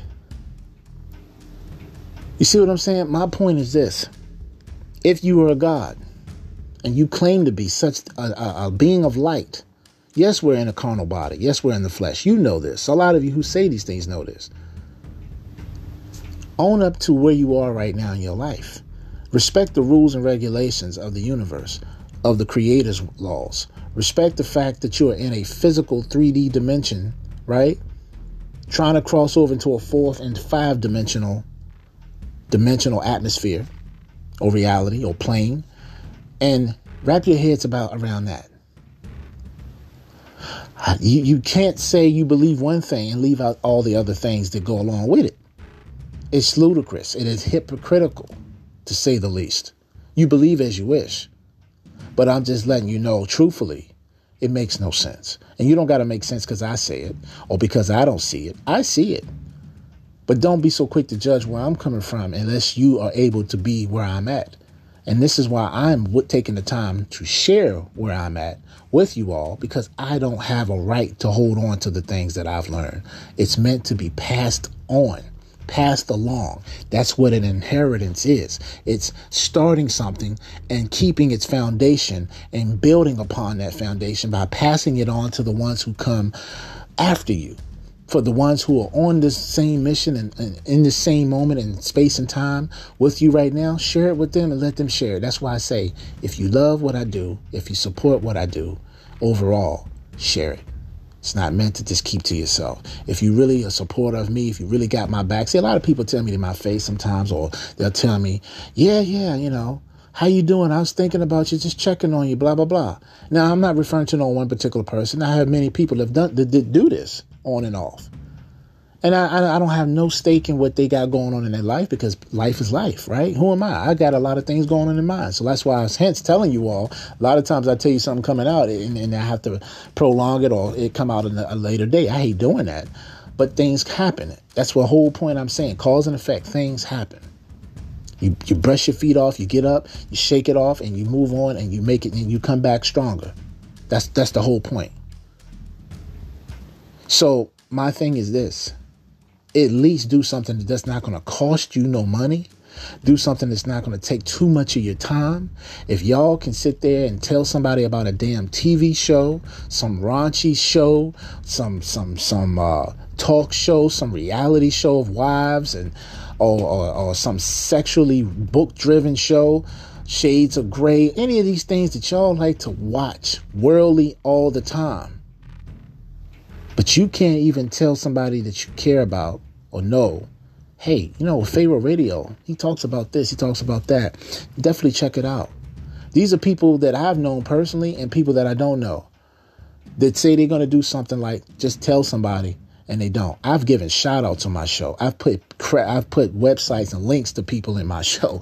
So you can't say I don't support nobody. No one could dare get on here and say J Rated R doesn't support people. I do commercials for people with their names in it. I have had people come on my show and interviews and talk with them and support their books, support their shows, support their websites, support whatever they got going on. No one can lie and say, I've never not done them any kind of justice in sending people their way because I did it genuinely and I wasn't getting paid for this. I, I do commercials I do, I don't get paid for them, fam. These are the commercials I do. I don't get no paid airtime to support other people. Unless you know what you're talking about when you judge somebody, make sure you have the facts. It's the same thing about this Bible. All the time that the Creator has given you, at least read His book. Y'all will read sex books, horror books, watch movies of all uh, of all genres. You have so much freedom, you don't even know what to do with it. You take everything, every moment in your life for granted because it's it's it's there at your disposal. It's handed to you on a platter. And yet you complain when you break a nail. You complain when you're having a bad day. You complain because somebody says something to you. But what about the people? Let's just think about it like this. What if there's a possibility, whether you believe it or not, that there are some people who are in hell? And if it's like the Bible say it is, just if it's like the Bible say it is, they'll never be able to come back again. Because according to the Bible, hell is not only a real place of torture and continuous shock, lower vibrations where they can't feel no hope, no love, nothing. Everything is just complete, utter hopelessness, terror beyond your wildest imagination that you can't feel. And all the feelings that they feel, that's fear and everything bad, is amplified thousands of times more there than it is here. Here you have a chance to run your mouth, pretend you're going to do this, do that, can do certain things, can breathe. They barely breathe and they can't die because the spirits. But they feel pain all the time. They're burning all the time. They're in agony all the time. They're in flames all the time. There's these worms that never die. They're maggots. And the Bible in the original translation tells you they're maggots. Maggots on earth, when it eats flesh, it dies after it consumes it. Maggots in hell eats flesh. It says they feed sweetly on thee because they never die. On top of that, they remember everything and everyone on earth, but they'll never be able to continue or see them people again. But yet we're on here taking life for granted, partying just like some of them did, and we ended up there and thought, I'm a good person. How did I end up here? Because you did not understand the truth that you make fun and mockery of. You wanted to worship all these other gods. You wanted to say it was everything but this. This is why this Bible gets attacked so much because it doesn't tickle the itching ears of listeners and people alike. Because you want a God that if He loves you, why would He send you to a burning hell? I get it. I've questioned that and angered myself for many a times. But we're not here to talk about that, are we? Because what else can I tell you? Like the title say. Some of us already know every damn thing, right? We all know it all. I don't got to hear this. I don't got to take that. That's what a lot of your mentalities are because you feel somehow privileged. You feel that because you're in places that other people have yet to get to, you don't need to sit here for this. But yet, I ask you, if you're a God, how come there's mistakes made on your part, like the rest of us? If you're a God, how come you're not keeping this planet from going further and down the rabbit hole of hell or disease or pestilence and all these other things. If you are gods and multidimensional beings and some of these entities that y'all have so much contact with that know so much and love us so much, how come things aren't changing? I'm not saying they aren't changing for the better because you have to get through all the messiness and the muddiness to get to the good. But my point is, y'all complaining about the Bible. Y'all talking about the God of the Bible. But I don't hear y'all's gods getting mentioned. What are y'all gods doing differently? Y'all got to do like 15 rituals a day. you know what I'm saying? Because you dedicated to it. That's the whole point. I'm not knocking your dedication. I'm saying, how can you knock somebody else's? Well, I ain't got no problem with whoever believe what. You know, I'm open to all forms of belief. Okay, that's good. But is it really healthy? Again, the Bible says all things are permissible, all things are powerful, all things are lawful but not all things are beneficial. Not all things are profitable. Not all things are expedient. That's as real as it gets, fam. This thing is telling you realness, whether you like it or not. It gives you all the great things, all the beautiful things, all the things to be thinking, they're thankful for. Bible says, be thankful in everything you do. That's in 1 Corinthians chapter 5, verse 17. Or verse 18, shall I say. It may be verse 18. See, I, I slip. Ain't no shame in it either, because I'm going to correct myself.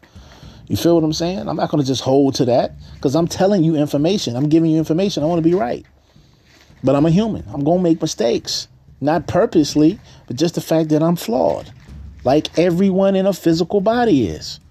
So if we are gods, which we inherit, inherently are, okay, because we're made in the image of the creation of, I mean, the creator of all creation. But key words is we're the creation. Sure, sure, the creator has aspects of us in him because he created us. We have aspects of him in us. Greater is he who was in you than he was in the world. That's in First John chapter 4.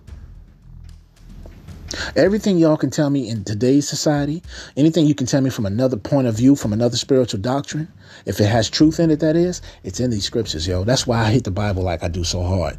Because then I can compare it to the pyramid text. I can tell you all this other stuff that I've studied. I don't know all of everything. There's things I don't know. I don't know much about Santeria.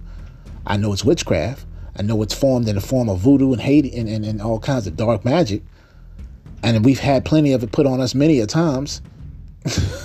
whether we know it or not. And for, in fact, it's in the form of technology that you call TV. Don't you understand everything that we do is witchcraft? Even when we do it, it's manipulation of some sort. It's a form of enchant, enchanting spells. The fact the, the, the fact that I'm talking English is the lower, lesser level of spell spells being casted. It's a lesser language that's against us. We're supposed to be speaking things into power. Why, why things takes too long to manifest here?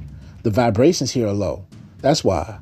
We're lower in vibration. The things we're eating is putting lower vibrational things in us, programs in us. You saw the Matrix 2, Matrix Reloaded, when they sat down at the table with the Merovingian, Trinity, Morpheus, and, and, and, and Neo.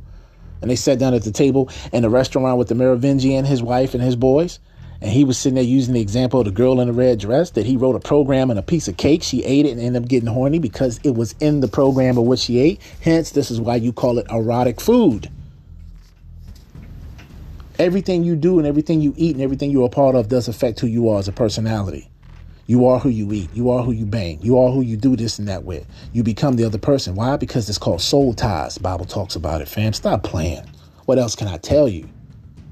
That's why it says be careful who you hang around. Be careful what you eat. Be careful what you listen, what you let in your ear gates, what you see in your eye gates.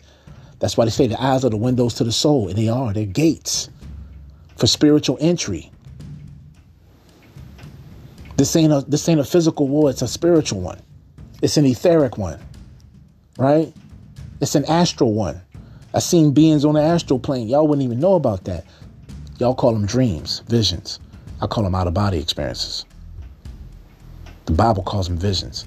Paul says he knew a man in Christ, whether he was in the body, or out of the body. He was talking about himself in third person. but see, here's my thing, fam. Bible talks about out of body experiences. Talks about the astral body talks about different heavens, planes, talks about time traveling. Read Ezekiel chapter 1. It's all throughout the Bible, man. Ain't nothing new under the sun, fam. This is what I keep trying to tell y'all. You want to learn this Bible, read it up front, learn it from the basic point of view, then you can learn the esoteric aspects of it, the that which is hidden part, right? The, which we call occult. But see, when you say occult in today's society, they think you're talking about evil. The word occult simply means hidden in Latin. If you want to talk about evil, then say dark occult, because then we know you're talking about the satanic realm. Satan and them boys understand the spiritual laws. They from him. He knows them well. That's why he's called the accuser. He will entice you to tempt you to commit something, then go before the Lord and say you did it. I mean, snakes, you know, like that. That's what a snake is. But yet, snakes also represent, in another aspect of symbology, they represent wisdom. We can talk about it, man. It's nothing that we can't talk about because we talk about any and everything on this show. We learn together. It's just like Bad Boy with Will Smith and Martin. Bad Boys for Life. We do this together, we do that together. Bad boy for life. Okay, that's what we do on Pharaoh Radio. We talk about any and everything. On this show, we come real, we come raw, we come authentic, or we don't come at all. There's no filters, there's no censorship, and there's no BS. You've heard me say that all from the time I started the show up to now. Because I stand on that. That's not a written down script. That's me being me, sharing with you all my sayings. So when you hear them, you know they come from here. Because when you heard it here, what? You heard it first. That's what we stand on. I'm going four years strong in this show. Four. I may not have done everything I wanted to do yet. I may not have all the basic things that most podcast people have set up. They got a damn crew and all that, and they got websites, they got money coming in. J Rated R ain't got all that. Now I'm not saying I can't have it. I'm not saying that there's anything that kept me from from getting that. It just hasn't happened. Yet all I ask for you all to do is just simply tell people out of your mouth for free about my show. And y'all, some of you, most of you won't even do that. But you got my back. You love me. You know me. How are you? I'm just checking to see how you're doing. I hear this stuff all the time from folks, but they don't even share my information. And I'm giving it away for free because I care about the people. I don't care about what they think of me. I care about their life, their, their salvation, and their souls. And not to be deceived by this beast, this harlot system, and all these demonic entities, and from all these multidimensional aspects that you and I have become unbeknownst to us, most of our lives slaves to.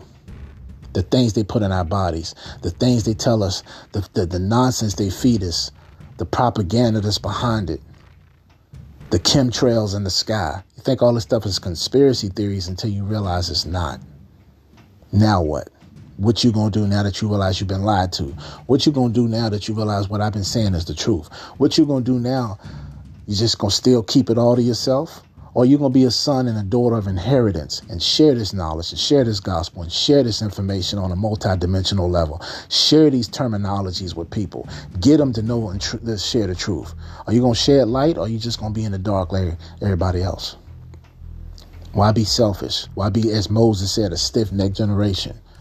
Never, like, like, like, Second Timothy chapter 3 verse 7 says, ever learning but never able to come to the full knowledge of the truth. Is that going to be you? Because you have a chance and a choice, right? All things are permissible, but not all things are beneficial. Why don't you use your free will, make a choice, and make all those things that are possible and, and profitable beneficial? What's the what's the worst you could lose? If you're worried about your life, what is your life? Your life is nothing but a vapor. Here one minute, gone the next. It's better to die on your own, standing on your own terms, doing the right thing, not willing to save your own life, but to save your life on behalf of give, for, to Him who can give it more abundantly in the afterlife. But some of y'all think you already know what's going to happen to you. Oh, I've been here before. I got multidimensional selves.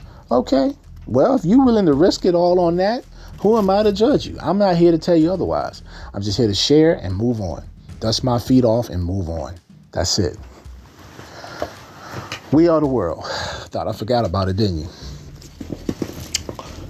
Family, we talked about it. Told you the part Willie Nelson said, Well, God turned stones to bread, and you heard it for yourself. If you're going to use biblical information, make sure you're using it correctly. That's from the Bible.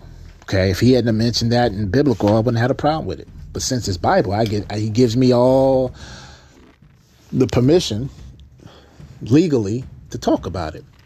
That's not out of context because he said, well, God turned stones to bread. Never did. Now, if he had said God turned water to wine, okay, that's a fact based on the Bible. Based on the Bible. That happened. Right? It's, excuse me. If he had said any other miracle that Yahusha did that actually happened, wouldn't have no problem with it. But the fact he picked the one time that Satan himself was trying to deceive the Son of God and telling him, if you are the Son of God, in other words, in other words, he was trying to bait him into proving himself. If you are the Son of God, turn these stones to bread. Now, you know he could have if he wanted to, but that wasn't what he was about. Jesus said, No one tempts the Lord thy God. That's a sin. God is not to be tempted. See, the difference between the devil and God is God tests you, the devil tempts you. God will put you through a whole bunch of tests to see, like he did Abraham by having him sacrifice his son, which he never did. He wanted him to think he wanted him to sacrifice him. He just wanted to see how loyal he was and how who he put first. Some of you would never do that if the Most High told you, because you'll say, "Oh, that's satanic. How could a God who loves me ask me to do that?" He never intended to hurt that boy. Sometimes you don't. Some of your greatest strengths come at your weakest moments. Or shall I say, yeah, that's the right way to say it That's how you test people to see who's really rocking with you. Because everybody sometimes smile and politicalize and say they got your back if you need anything. It's just something to say. When the smoke clears and you at your lowest and you ain't got things going for you like you normally do, let's see how many of them same people gonna be there and rock with you. I've had t- seen that in my own life, so I know that's that's the truth. This is why God calls it long suffering. This is why he puts people through a series of tests before he can graduate them on the next level of supernatural um, inheritance because he needs to see who's with him and who's not. Now he don't need to see it. He already knows it before it happens. He knows your heart. He wants you to see if you know it by putting you through those tests. That's why I say when people are at their weakest, they find they, they become strong at their greatest. They become at their greatest. And this is why the Bible urges you not to look down on nobody, not to act like you better than somebody because you've been blessed with looks or blessed with money or blessed with something. Because the Lord giveth and the Lord taketh. Greater is he who is the who is the least amongst you. The weak and the meek shall inherit the earth, not the strong. This thing about the strong survive, that's true, but that's a predatory way of thinking. That's a predator. That's how the devil thinks. The devil felt he was better than us in the first place, so why do he need to bow down to us? Why does he need to do anything in service to us? They were made greater than us. Well, we will end up being greater than the angels when we change. We will be like God. We will judge them. You see how he reverses the roles? If he's, and you see, this is how powerful the, the God y'all be hating on in the Bible. He's so powerful. He's the most exalted. That's why he's called the most high. There's none like him, no one beside him. He's the only, right? Now you'll say, oh, that's an ego. There's other gods is greater. Okay, well, if you can prove that, good luck. My point is this: if you te- if you're keeping it biblical, if you're keeping it biblical, there's none like him. There's none beside him. Now check this out. I want to hit hit you with this one. He's the most exalted, right? He decides everything. He created everything. Here's the thing. He humbled himself by lowering himself, coming into a human form, known as his son and died on the cross, lived his life from the time he was born all the way to the time he died. Did it all for man, came as a servant to man to teach them how to serve the Most High in the Father's position, in the Father aspect. So the point I'm making is he didn't have to do any of that. He died in the flesh to show you how you serve to save your life serve the Most High, and save your life. Now, what, where is that at in the Bible? Well, let's go to Matthew chapter 16 and see where it's at. One of my favorite chapters. It's in the book of Matthew.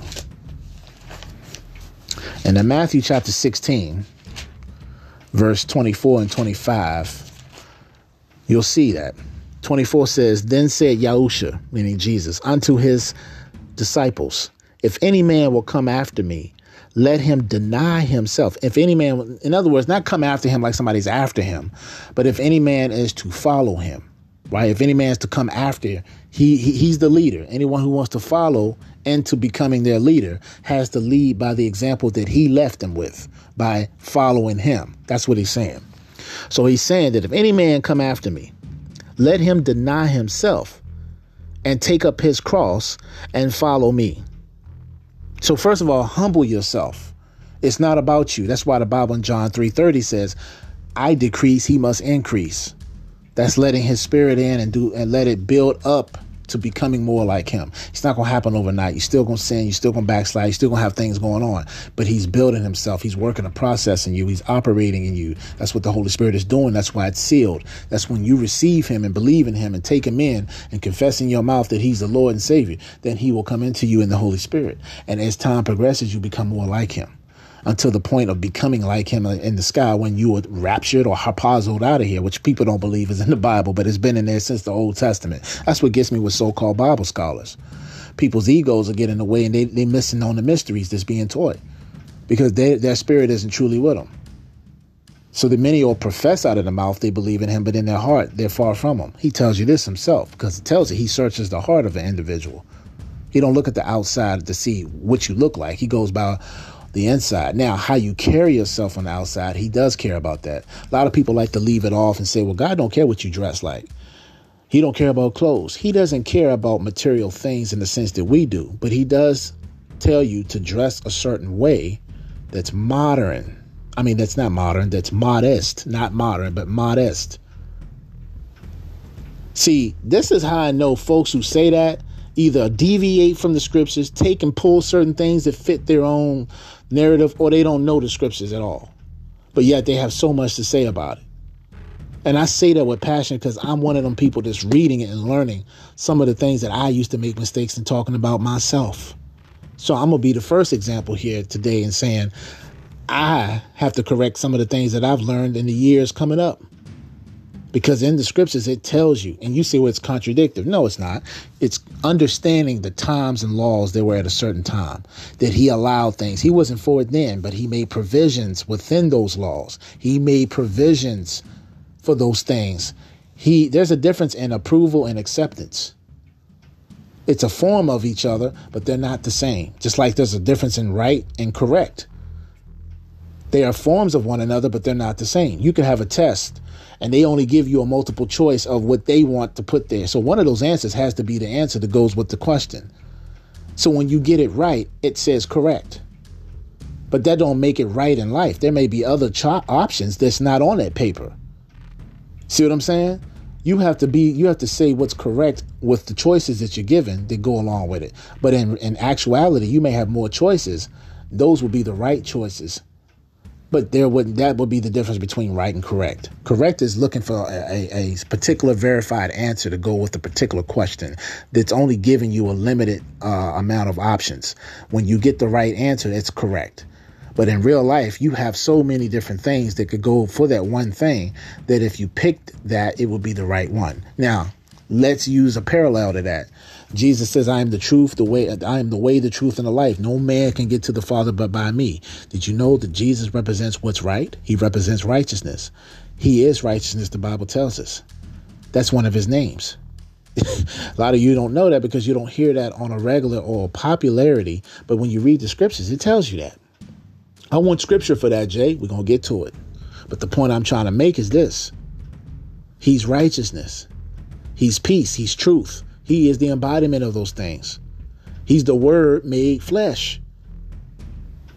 If the whole entire Bible is about Him and He's the Word made flesh, that means every word in this Bible is Him. Think about it, fam. If he's God, he could be all places and all things. He created this Bible. It's about him. If he is a word made flesh, and the Bible is the word of God, right? And the word was God, and the word was with God, and the word became flesh, and that's Jesus, then everything in this Bible is that's wording who he is, is about him. But righteousness is they say righteousness is his name. That's why they call this the instructions, the book of righteousness. That's why it says, Seek ye first the kingdom of God and all his righteousness. That's in Matthew 6 33. 2 Timothy chapter 3, verse 16 says, This all scripture is given by the Spirit of God, which is profitable for doctrine, for reproof, for correction. There goes that word correction. For righteousness. For instructions in righteousness. See, so if the book is made of him and talks about him as Hebrews 10 7 and Psalms chapter 40, verse 7 says, But lo, this book is about me. The whole volume of this book is about me. John chapter 5, verse 39 says, Search the scriptures, for in them you will find me. It talks about me and having eternal life.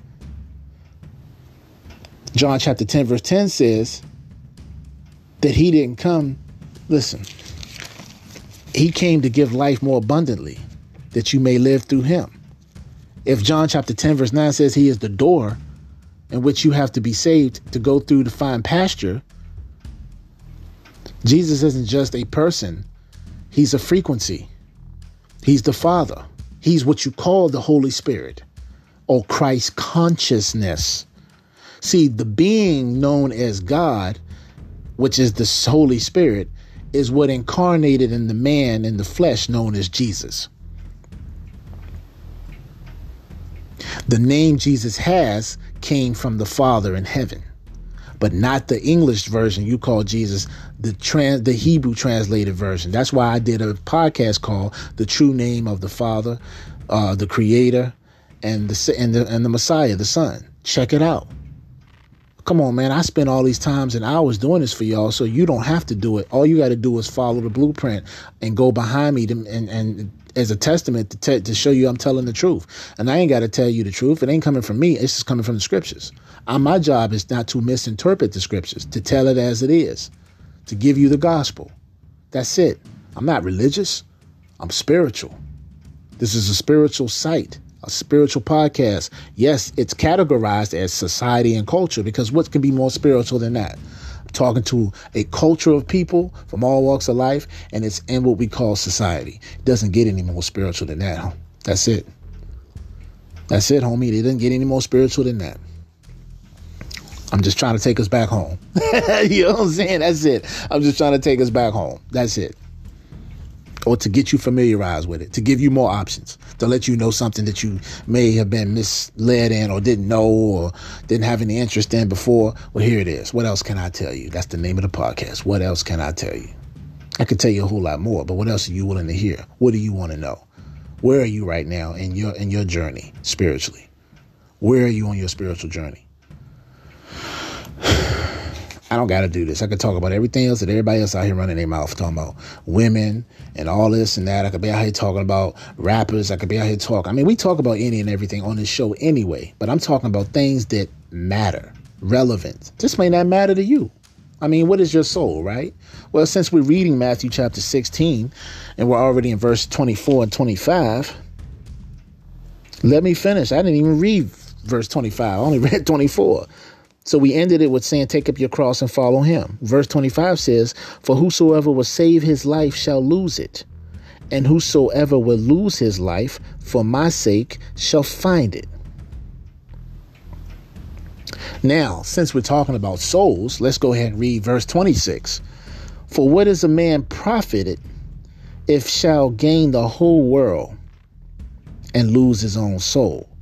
Or what shall a man give in exchange for his soul? So, this is what a lot of your so called celebrities, athletes, movie actors, and actresses in Hollywood, right? this is what they do to make fame come to light, to have fortune, to have power, to have money. They have to give a piece, if not all of themselves, away to Satan to be successful. These are the things I've been telling you all a whole lot of times throughout different shows. No, I'm not saying that you have to give your soul away to be successful, but this is what you got to understand. This thing is bigger than what you may think giving your soul is.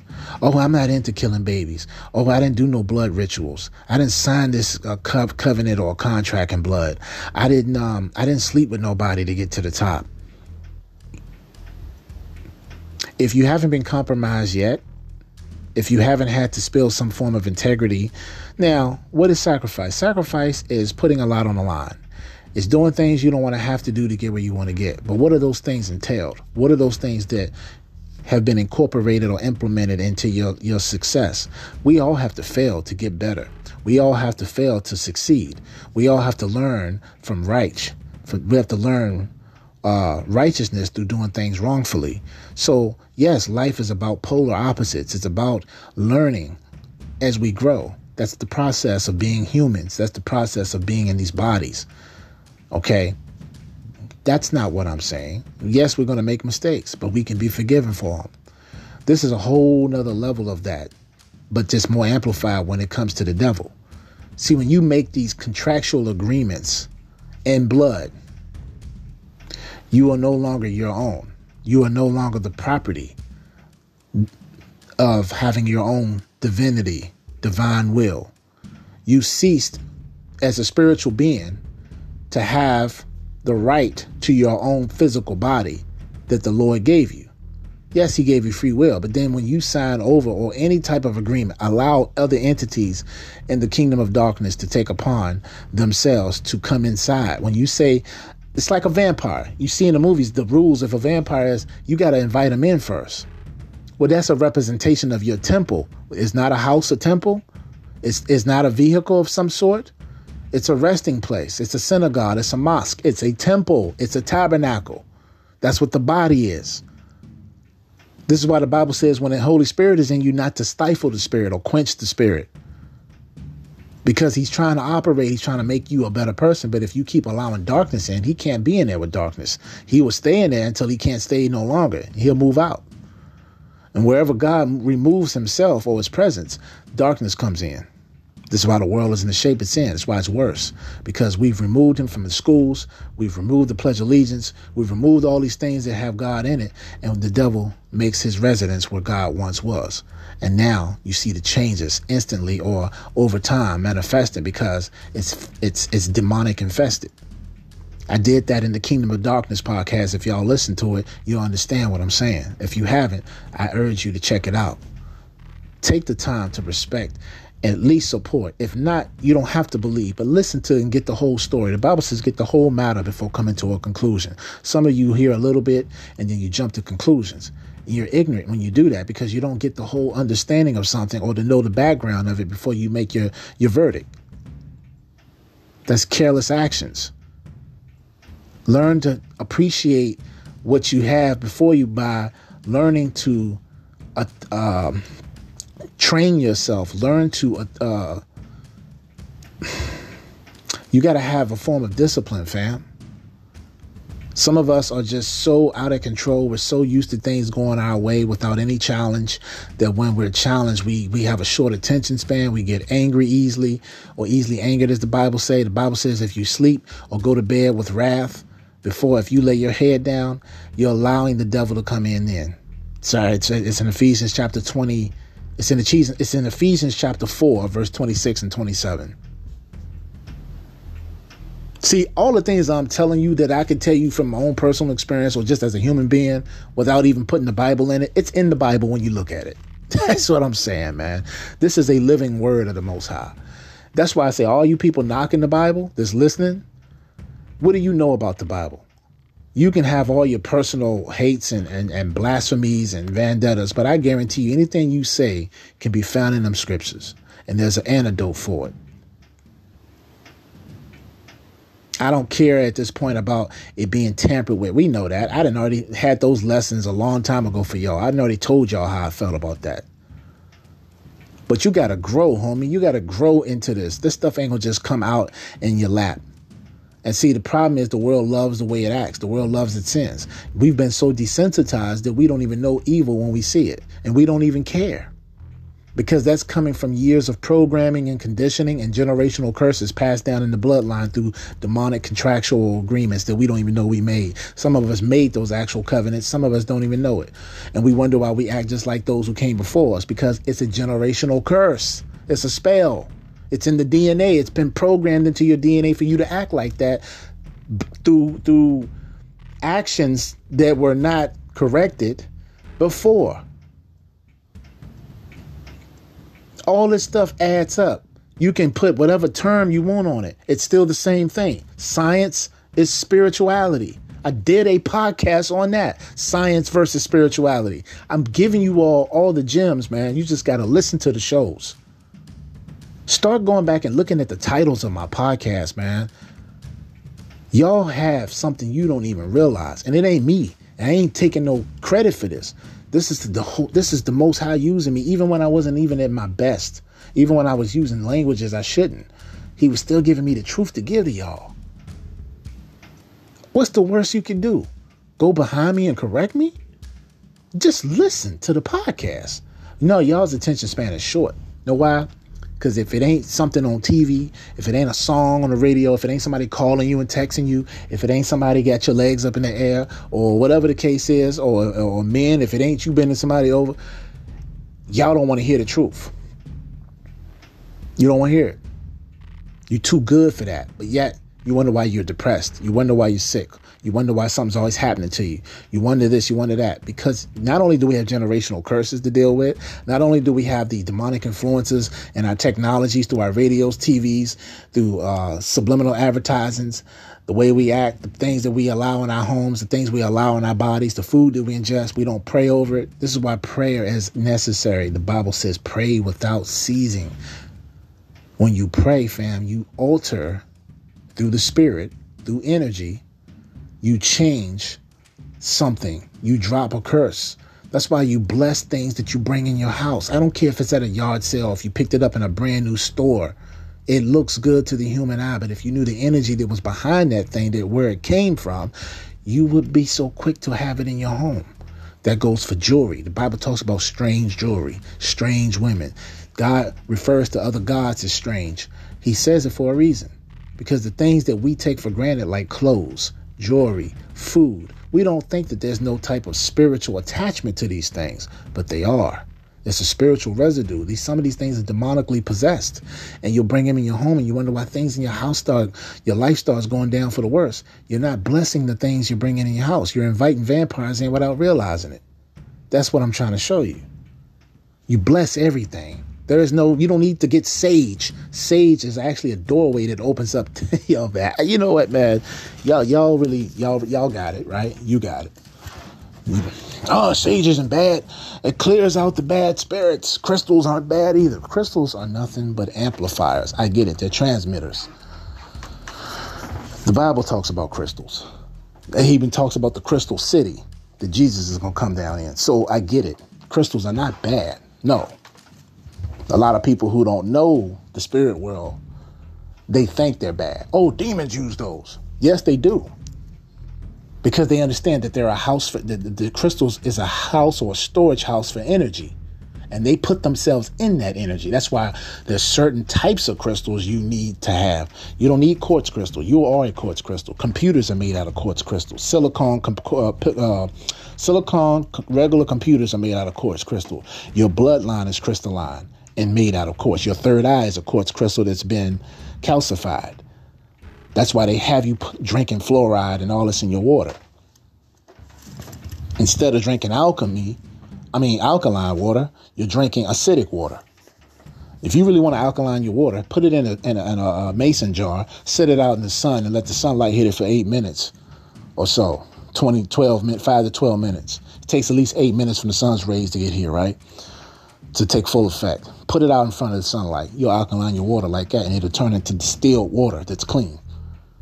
And purify your body and give you a higher level of pH energy. pH means potential hydrogen.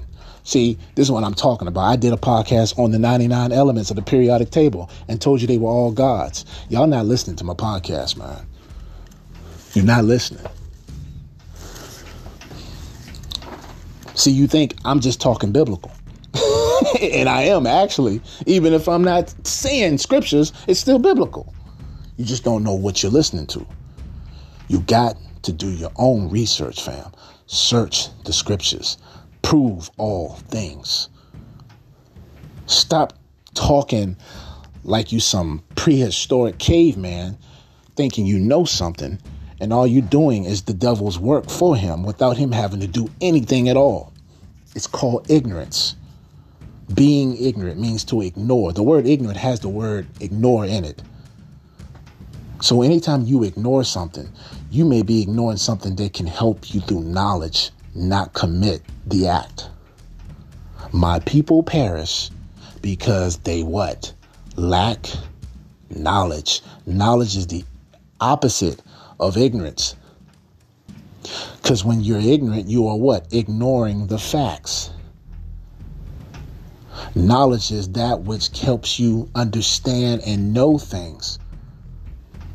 The word science, the root derivative of the word science comes from the word psi or sire, right? But the word psi, like sci fi, means to know. Hence, the word conscience, not consciousness, but conscience, meaning you know right from wrong innately. You have a conscience. It means you know you shouldn't have done something because innately that's God telling you what you did was wrong because he breathed into you his spirit and made you a living soul. So he innately gave you right from wrong. And when Adam and Eve ate from the tree of knowledge, they knew right from wrong. Right? It wasn't that they didn't know before. They were just on a higher level of consciousness where they didn't experience death, they didn't experience sin, they didn't experience anything evil. When they ate from the tree of knowledge, they lowered their vibration. And they became like God, knowing good and evil. He tried to shield them from that. they dropped down and then he lowered them some more and gave them what's symbolically called skins to put on because they were naked. It wasn't that they were literally naked. It means that they were clothed in something else. More than likely, they had glorified bodies and now they became all the way falling down on the frequency of sin. Since then, that's when the generational curse passed through their bloodline and to us. And we were born into a world of sin because he opened up the gateways and we are in a lower frequency. So Adam and Eve were actually in a higher reality. They were in a higher state of consciousness. They were in a higher realm. The devil tricked them. Your boy. dude, that dude need to be handled, man. He done got everybody in trouble. He even got his own fallen angel compadres sentenced for death for, for the rest of their life. Some of them are in everlasting eternal wait and waiting for judgment. This dude has just screwed everybody. you know what I'm saying? That's what happens, man. It only take one ego to knock down a whole family tree. you know what I'm saying? So, hey, Yahusha came as the second Adam, which is the quickening of the spirit, right? He came as the what we call the acceleration of consciousness or Christ consciousness embodied in a man in the flesh known as Jesus or Yahusha or Yahushua, right? Or Yahweh. He came to set it straight to restore what Adam and Eve messed up through the deception of Satan. See, this is what I'm saying, man. We could talk about it, but y'all don't want to hear it. Y'all don't want to listen. Y'all too, y'all too wrapped into who, what rapper died and who got the biggest butt on the planet and and and what what stupid ghetto talking people do. When I say ghetto talking people, I'm talking about people who come from the lowest damn primitive mind thinking. You out here killing each other and acting like barbarians. That's what I'm gonna call you. Because everybody, I don't care where you from, that don't make you ghetto. See, I see if you thought I was talking about people from a certain place in life, you don't know me. You don't know where I've been in life. I've been at my lowest. No man is better than the next. What separates a man from making him a better man is his choices. If you want to be the lowest piece of dog, you know what? That's ghetto. That's what I mean when I say ghetto from, from the lowest pits of hell, the deep trenches of darkness. I'm not talking about what you've done in your past. I'm not talking about what your money is. I don't care about your status. I don't care about what part of the world you were born in, what neighborhood you were born in. We all have to live in this world. Ain't no one greater than nobody. You can change that through a lifestyle of choices to be a better person, to have a better lifestyle, to live in a better home. That's not what I mean by. See, I don't say ghetto like they say ghetto. They meaning the government. They want to put. They want to see. See, this is the difference between me. I'm a spiritual dude. I don't care about the flesh. When they call you ghetto, they're saying you're ignorant because of where you come from. They're saying you're ignorant because you don't have resources like they got. They're saying you're ignorant because you don't know how to talk and how to speak the language they consider proper English. That's not what I'm talking about. When I say ghetto, I'm talking about demonic. They don't get any worse than demonic. They don't get any lower than demonic. If you want to know how low low is, low is demonic. It's hell. Come up out of that Babylonian ghetto. Come up out of it. There's nothing but destruction and death. There's no life whatsoever. Even got a storm brewing right now. I love this. I hope y'all can hear it in the background because it's real. Family, we're going to take another break. I didn't know this podcast was going to be this long, but I'm in the spirit and I feel like I need to talk to some more people. I feel like a lot more people need to hear this. So, yeah, you already know. I'm your boy Jay. Don't go anywhere. We're coming back after these messages. Stay tuned.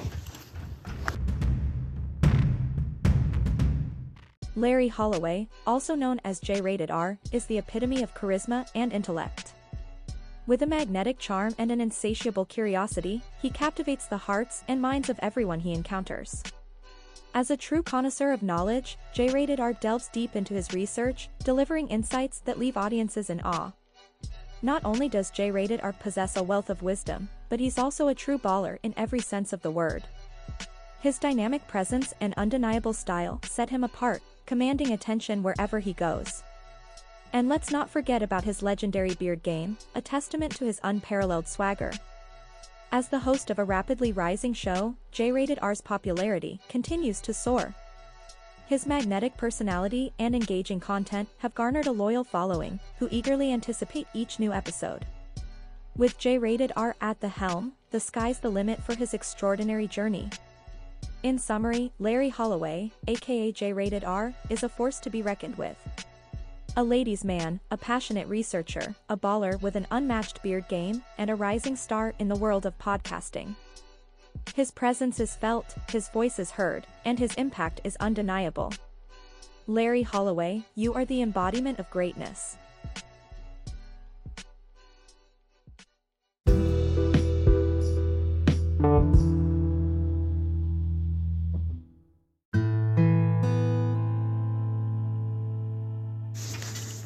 All right, dear beloved, we are back, and um, I hope all is well. So, just to talk about a few more things, and just generalizing, fam. I, like I said, the the the, the real focus is the next podcast, which will be um, our part three of the resurrection and rapture four part series. Um, I'll do my best not to make it as long as, as the second one. Uh, but you know, it's kind of hard not to make a long podcast just for the simple fact that it is hours and hours and hours and tons and tons of information that just isn't enough on a podcast. You know, we could break it down into series, but before I even think remotely of doing that, I want to see what the feedback I'm going to get from this is because, like I said, there's a lot that goes into these studies. It's not something that you could just, you know, look up real quick, read for about an hour or so, and just know everything. You can get a gist of something if you're short summarizing it or whatever, but it still does no justice because it's almost a smack in the face of those who came before us or even the elderly, those who have been putting in years and years of study. And I only say that is because it's not so much about the years of study, it's the years of dedication in which you study. You could study something and know it very well, or at least know a lot of it surface wise, but are you applying that which you study into your life? That's the real deal breaker. Like, if you don't do that, it's pretty much all in vain or it's just a hobby. It's not something you take seriously. And I think a lot of people who say they believe in uh, some form of a God or a creator, their idea of the creator is totally different than that which is in the Bible. Uh, and I can match I can match that energy because I also know how that feels. Being a person who's had those same types of um, beliefs at, at, certain points in time of my life. Uh, I'm not here to tell you you're wrong. I'm nobody. I'm nobody. I could be wrong amongst many myself. I'm here to convey whatever the message is that we talk about on the show. And I use a lot of biblical aspects, if not entirely, it's most times, is because I can't see any other way in life that's doing this the way the Bible is. Even if you're just reading it for moral compass or just trying to conduct yourself better, that's fine. You know, it's a start. Um, take nothing light in what I tell you, man. Take nothing away from what we've shared from the past all the way into now. Um, I, um, about 90% of my podcasts, maybe even more, just guesstimating, but it's about that much. On my podcasts, I freestyle them. What I mean is, I, I don't really sometimes know until that moment what I'm going to talk about. Okay. And even then, in that moment, family, what I talk about, it's amazing to me sometimes because what comes up, what comes out of it, you know, or what comes of it, what becomes of it is what I'm trying to say. Um, I don't know myself sometimes. Now, things like the Rapture, things like the Mark of the Beast 66 Antichrist uh, podcast, those types of things, and many other types of things, um, other podcasts I've done, I prepare for those. And I've told you the ones that I prepare for um, because there's so much information that, that, that is entailed in those things. And my information family is is a compilation of um, what I've learned personally, what I've gathered from others that I have found uh, solid in their teachings and their doctrine and what the way they've been taught. I take from those who have done this longer than me, and I do my own due diligence and research I study to show myself approved to the Creator. I've meditated, I've had out of body experiences. Those things sound all well and dandy, and, and, and to itching ears, they sound amazing. But none of it means anything if you haven't taken from it what it's mostly trying to convey. And that is, are you getting right with the Creator? Do you have a relationship? We all struggle in our beliefs. We all struggle. And when I say we all struggle, I mean we've had moments in our life can't say we all are struggling at the same time, but I can't say that we've all, since we've been living, if we've li- if we've lived long enough, we've struggled with something. We've had things that's changed our minds from what the way we've been conditioned or taught. We've, you know, again, organized religion is one of those things. A majority, not all, have been raised in some type of religious denomination and have had experiences in life that's kind of put those things to the test. Now, I'm not saying because you're, you're religious that you're missing out on something. Religion is not bad. And it's simply, if you really want to be technical, everything has, is a form of religion. What is a religion? It's based on rep- uh, repetitive traditions being celebrated, repetitive designs being used uh, to implement some form of behavior based on a practice, a form of a ritual being practiced continuously or repetitiously, which becomes traditionally a ceremony or ceremonial. So you've heard the old saying, practice makes perfect, right? Well, the, we know that one of the definitions of insanity is repeating the same thing, expecting a different result. Religion is repeating a tradition or a ritual, a rites of passage, to create an individually, or, or excuse me, to create an individual as well as a collective result, an outcome. The thing is, when when we're worshiping uh, spiritually a creator, the creator acts when the creator is ready. But us being spiritually or spiritual beings having a physical experience, we can create the desired effect from a smaller point of view from our side because we have that spiritual essence, the material spirituality that we're formed and created from, which is the creator of, of all creation. So we can initiate, if you will, uh, a lot of our spiritual experiences. May not come directly from the highest of highs, but in terms of breaking the veil and getting in contact with the spiritual realm, we have that ability all day given to us. It's just that a lot of the ways that we see as making uh, positive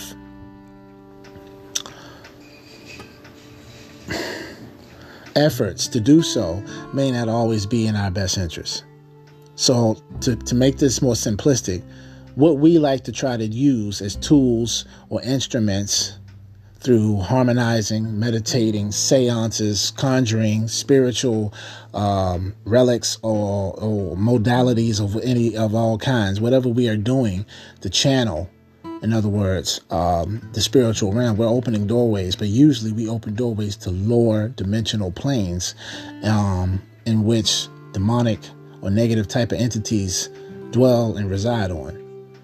And usually that's who we are in contact with most times. So for most times that, that we're doing these things, we're getting misinformation from from from a little bit of truth to half truth to some truth to a complete lie. And all these beings are usually um, all they usually care about is possessing, having a body, to do their will or to do as they please, someone to torture. And if it's biblically sound doctrine that we're using, then we know these beings that are unclean or fallen and a lot of what we call demonic, if not demons, their whole agenda is to um, initially lead us away from the Creator. They know that their uh, their final judgment is already set, and they're just awaiting it. In the meantime, while they're waiting, their job is to lead as many of us astray through all types and all forms of spiritual ignorance that we think is spiritual progress and um, spiritual ascension and all these different things we've been told and promised and given glimpses and shown. And yet, we sound deep, we sound intelligent when we're talking about consciousness and the good guys versus the bad, the light versus the dark, the higher dimensional vibrational uh, realities, the, the being on ships, and all this knowledge of crystals and everything. But yet, this is what I want to ask you Who is taking over the planet right now? The dark forces.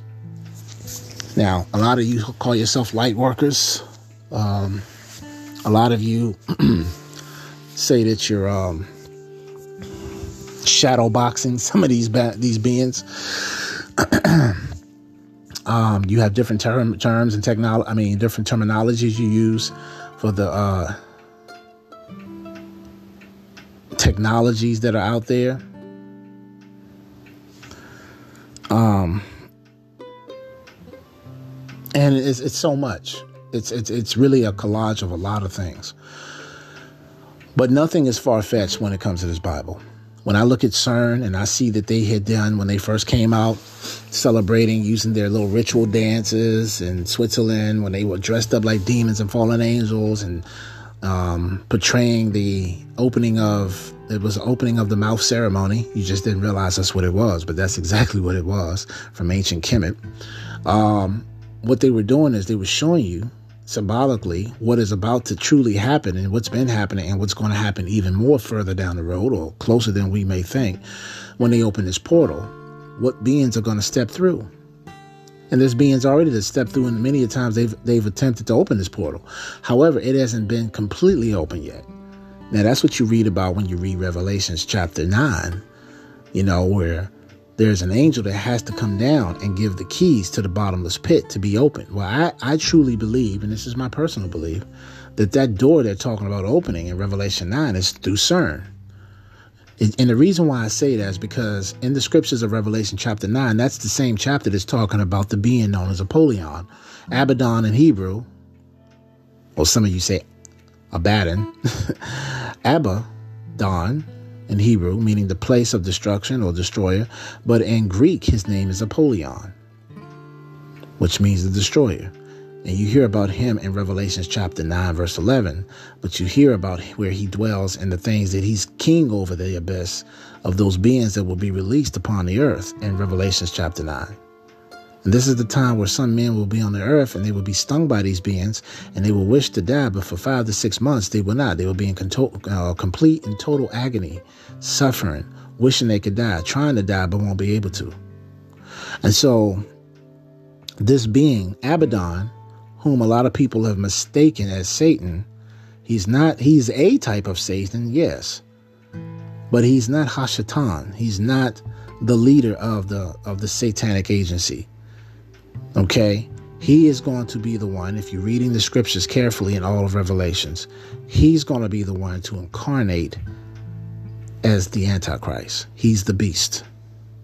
Now, the beast is not just a system, it's actually run.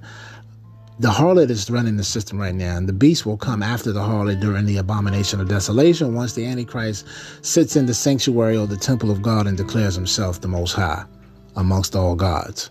Okay, we read about that in um, Second Thessalonians chapter 2, verses 3 and 4. But my thing is this, fam. Apollyon will be the Antichrist. The dragon that's spoken of in the Bible is Satan, whom he would give his power to this being, this hybrid being known as the Antichrist. And then you'll have the false prophets or false prophet. He has to create his own counterfeit trinity symbolically like uh, like the most high Okay. So, um, anyway, these are the things that you will learn more about in these last two series of the rapture that we're going to talk about. Now, unfortunately, I'm not going to go over all of Revelations in these last two because it's a lot. Each one of those chapters in Revelations is a lesson within itself. Okay, I could spend a week just on each chapter by itself because that's how uh, unmistakably big that people don't realize studying the scriptures are, where they don't just correlate by themselves and the book that they're talked about, they correlate with all other books in the Bible, which is which is a building point from the times that they were written and put in, in, into uh, circulation publicly. Those were the times that these books are talking from a past to present uh, correlation, they synchronize. That's why I say the book of Daniel is going with the book of Revelation, even though they're 90 years apart. These books are synonymous because they're talking about the same things in each one of these books.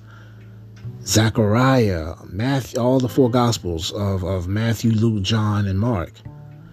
And you have to take into account when you're reading Timothy, second and first and second Thessalonians, first and second Chronicles, first and second Kings, uh, first and second Samuel, uh, first and second Baruch, uh, Esdras, all these different things that play an intricate part in your Bible correlate from beginning to end. And this is why in Isaiah 46, verse 10, the Lord declares the beginning from the end. He already knew from the jump how it was going to be, play out, and it's just a matter of it playing out in linear time. Um, the Most High is a, is a being who's not only multi-dimensional, he's trans-dimensional. He's trans-dimensional. It means he's outside of time. He can get, go back and forth. He can be in all forms of time at the same time. He's not bound by or limited by these things because he's the creator of it. He's outside of it. Uh, even within the certain dimensions of time that he's in, uh, they're different. He's within time and outside of time at the same time. That's why it's eternal for him. But at the same time, he's also within time because he's going through time as we speak. So that's what I'm saying, man. It's deep. It's so much deepness to this stuff, man. It's not just sitting down and singing some hymns on Sunday, clapping your hands and looking and see who who's wearing what and who came in there with who and, and somebody up there harmonizing and playing y'all sideways and, and talking out the side of his neck, man. it's bigger than that, man. It's a whole lot of things. Principles are, are set based on foundations. Principles are based or, or, or set they're the, they're the building blocks of what foundation is, is built upon. And that's why you have to have a sound doctrine, as the Bible is called, because it's based on principles and foundation of creation. It lays down the foundation of how all this came into being, who we are, how we play into this, and what's been going on. And these mysteries are now being revealed through those who get down with the Most High, who will follow us through Yahushua Mashiach. Now, you could say, well, I'm not quite, I'm a believer of Christ to be like some of, like, okay, for instance, you take the Muslims who are of the Quran. They believe that all religions have truth in them. They believe that Jesus is real and they believe he's only a prophet. They don't believe he's the son of God. They believe he's a prophet like Muhammad. And there's so much, I hate to say it to some of my Muslim brothers and sisters listening because this is going to sound offensive. And I don't say that to do no such thing, but I don't know any other way to put it. But there's a, and you can say this about the Bible if you want to make it fair. And wherever you point those things out, I'll be more than happy to clarify them, to clear them up. But in some aspects of the Quran, it's very flawed. And it didn't come until after the scriptures in the Bible. Although people want to say Islam is older than Christianity, the three youngest of the religions is Islam, Judeo, and Christianity, and the youngest, the baby of them all, they'll say is Christianity. But that's just not true. There's also aspects of that whole entire Bible I could prove. As far as even religious is concerned, I don't have the time to do it. And I'm not here, again, to offend no one. So please don't take anything I said offensive. If you do, my, that's my apologies. But that is not the intent you guys know I'll keep it real, I'll keep it raw, I'll keep it authentic. I'm not I don't care what's first. I don't have no stake in what what what came before what. I'm only speaking what it is, and that's it. And if there's something I've said that's wrong, okay, hey, call me on it, show it to me, and if I am wrong, I'll admit it. Clarify it here publicly and make it no no big deal about it and move on. Because see, I don't have an ego about being right or wrong. I don't have no ego about following a certain way. I don't have an ego about it. There's no need for an ego. This ain't got nothing to do with what I think. You heard me read that to you earlier when I was giving you the scriptures. So, yes, this all started based on what I was talking about with We Are the World.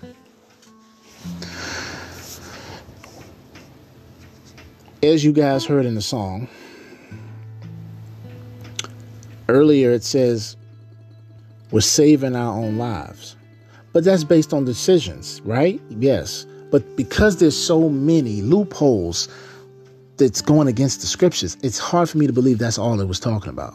And I, I, I would actually urge any of you to not be naive and thinking that I'm reaching for something that's not there. No, I'm reaching and I'm finding. And I need you all to open your minds up, to take time.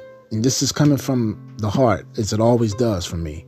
But a lot of you won't see it because, simply put, you just don't study enough of your Bibles or a Bible that, that you have around you to see these things. But that's why we do scriptures on the show to show you it ain't coming from me, it ain't out of context, that it's it's in reference to these things.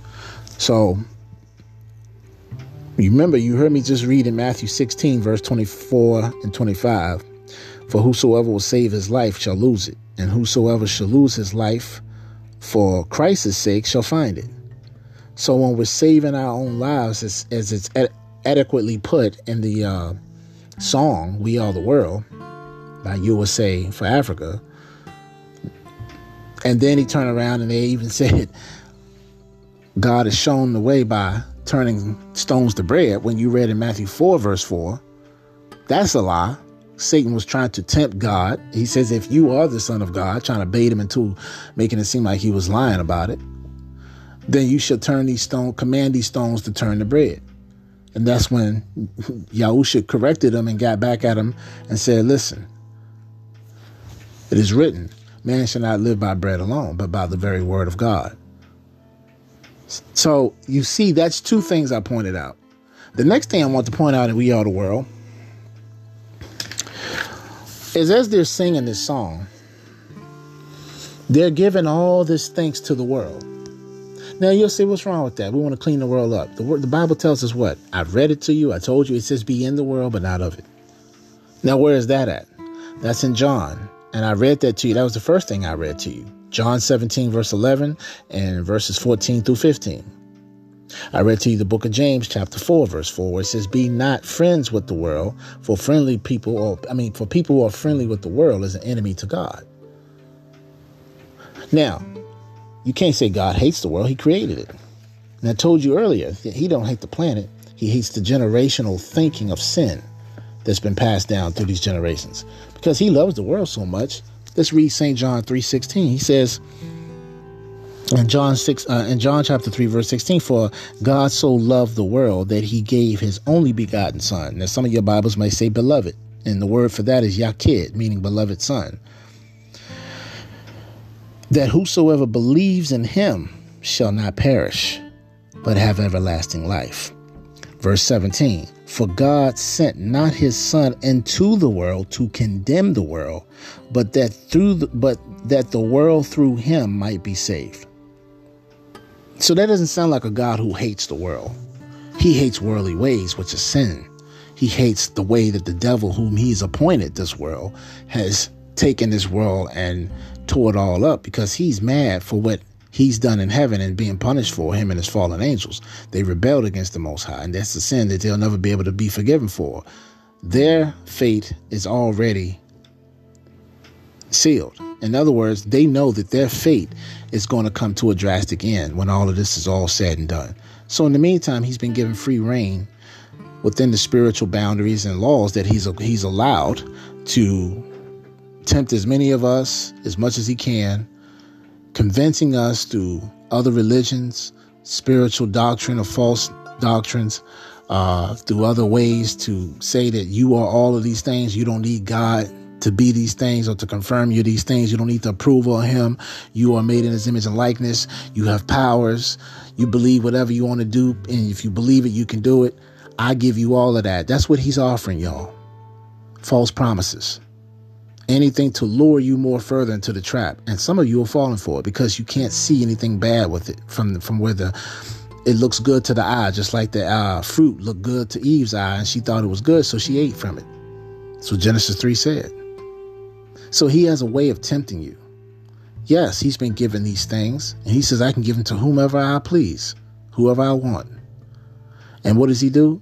He makes little deal, he makes big deals with you for a small deal for your soul. That's why the Bible said in Matthew chapter 16 that you heard me read. When I finished reading, when I read more, it says, For what would it profit a man to gain the whole world and yet lose his soul? And what would he exchange for a soul? People are doing these type of deals every day. You think it's just something somebody wrote down in a book? You think it's something people just said because that's that's the way they interpret it and the terminologies they used in their time? No.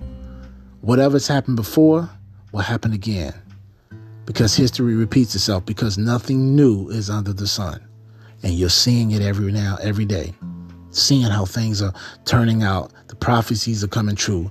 Folks are getting worse. Laws are being changed every day. They're not even equal laws at that. They're only one sided, favoring a certain particular type of people. And anybody else that doesn't fall in place, oh, they won't just be acquitted or punished or excluded. They will be prosecuted. And later, once this thing becomes like the movie The Purge, they'll be persecuted. Prosecution and persecution are pretty much similar. Only thing is, they're both with the legal systems, but they'll both be one will you being put away, thrown in the jail. The other one is you'll be legally um, killed. They will kill you. Whether that's coming in the form of a beheading, injection, or electric chair, you will be persecuted for your beliefs. Look, I mean, people are dying now, and they're having, they're pulling sanctions and all that, but they're more worried about the LGBTQ being offended than they are actual Christians being attacked for standing on sidewalks, praying to themselves in silence, being harassed by police. They're more worried about LGBTQ people being hated on, picked on, but they can sit there and tell you they're coming for your kids. They're worried about that rather than they are young ladies and gentlemen who call themselves Christians in these communities and being killed, and now nobody's being prosecuted for it. They only got arrested for disturbing the peace, not killing and murdering somebody and burning them to the stake like they're in the Salem witch hunt or something. This is the type of stuff we're heading into. But no, LGBTQ people can be on the White House lawn half naked with signs up celebrating Pride Month with their flag next to the United States. And your president, nobody arrests them, nobody says anything. But yet, if you or I just walk around teaching the gospel, saying things out loud that may offend other people who are walking around with Baphomet shirts on, pornography shirts on, LGBTQ shirts on or any other type of uh, distasteful and unacquitted, unequivocal uh, type of offense to other people, well, it doesn't seem to hold, uh, that dog won't hunt, will he? Because those people who are doing the work, as they say, of, Christ- of Christians who are out here preaching the gospel, they're getting attacked, kicked out of malls, banned from coming back to certain places. They hadn't put their hands on nobody. They ain't put no gun on nobody. They ain't having a fist fight with nobody. They ain't talk to nobody. But yet, what they're saying is offensive. But what other people say to them is okay. Folks can spit on them, pull out knives, threaten to kill them, knock down their establishment, kick their property, damage their property, violate them and their property, um, put hands on their person, everything. And the police just say, break it up. I'm seeing more and more every day on the news these type of things. I'm seeing from people's personal recordings of on their camera from wherever they are locally these type of things. And it's getting sickening. People are getting more attitudes. People are getting more fierce. Folks are so out of control now. They're incontinent as the Bible calls it. They're without self-control, sexually as well as violently. They're becoming more volatile. They're becoming more hateful.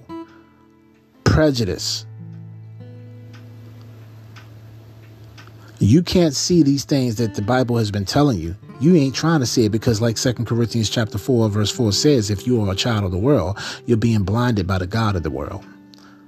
Y'all don't want to hear the truth. You got itching ears. You rather hear Tom Hollins or um, some of these other guys. I can't even think of their names. Todd Smith. Uh, I mean, not Todd Smith. That's um, LL Cool J's name, James.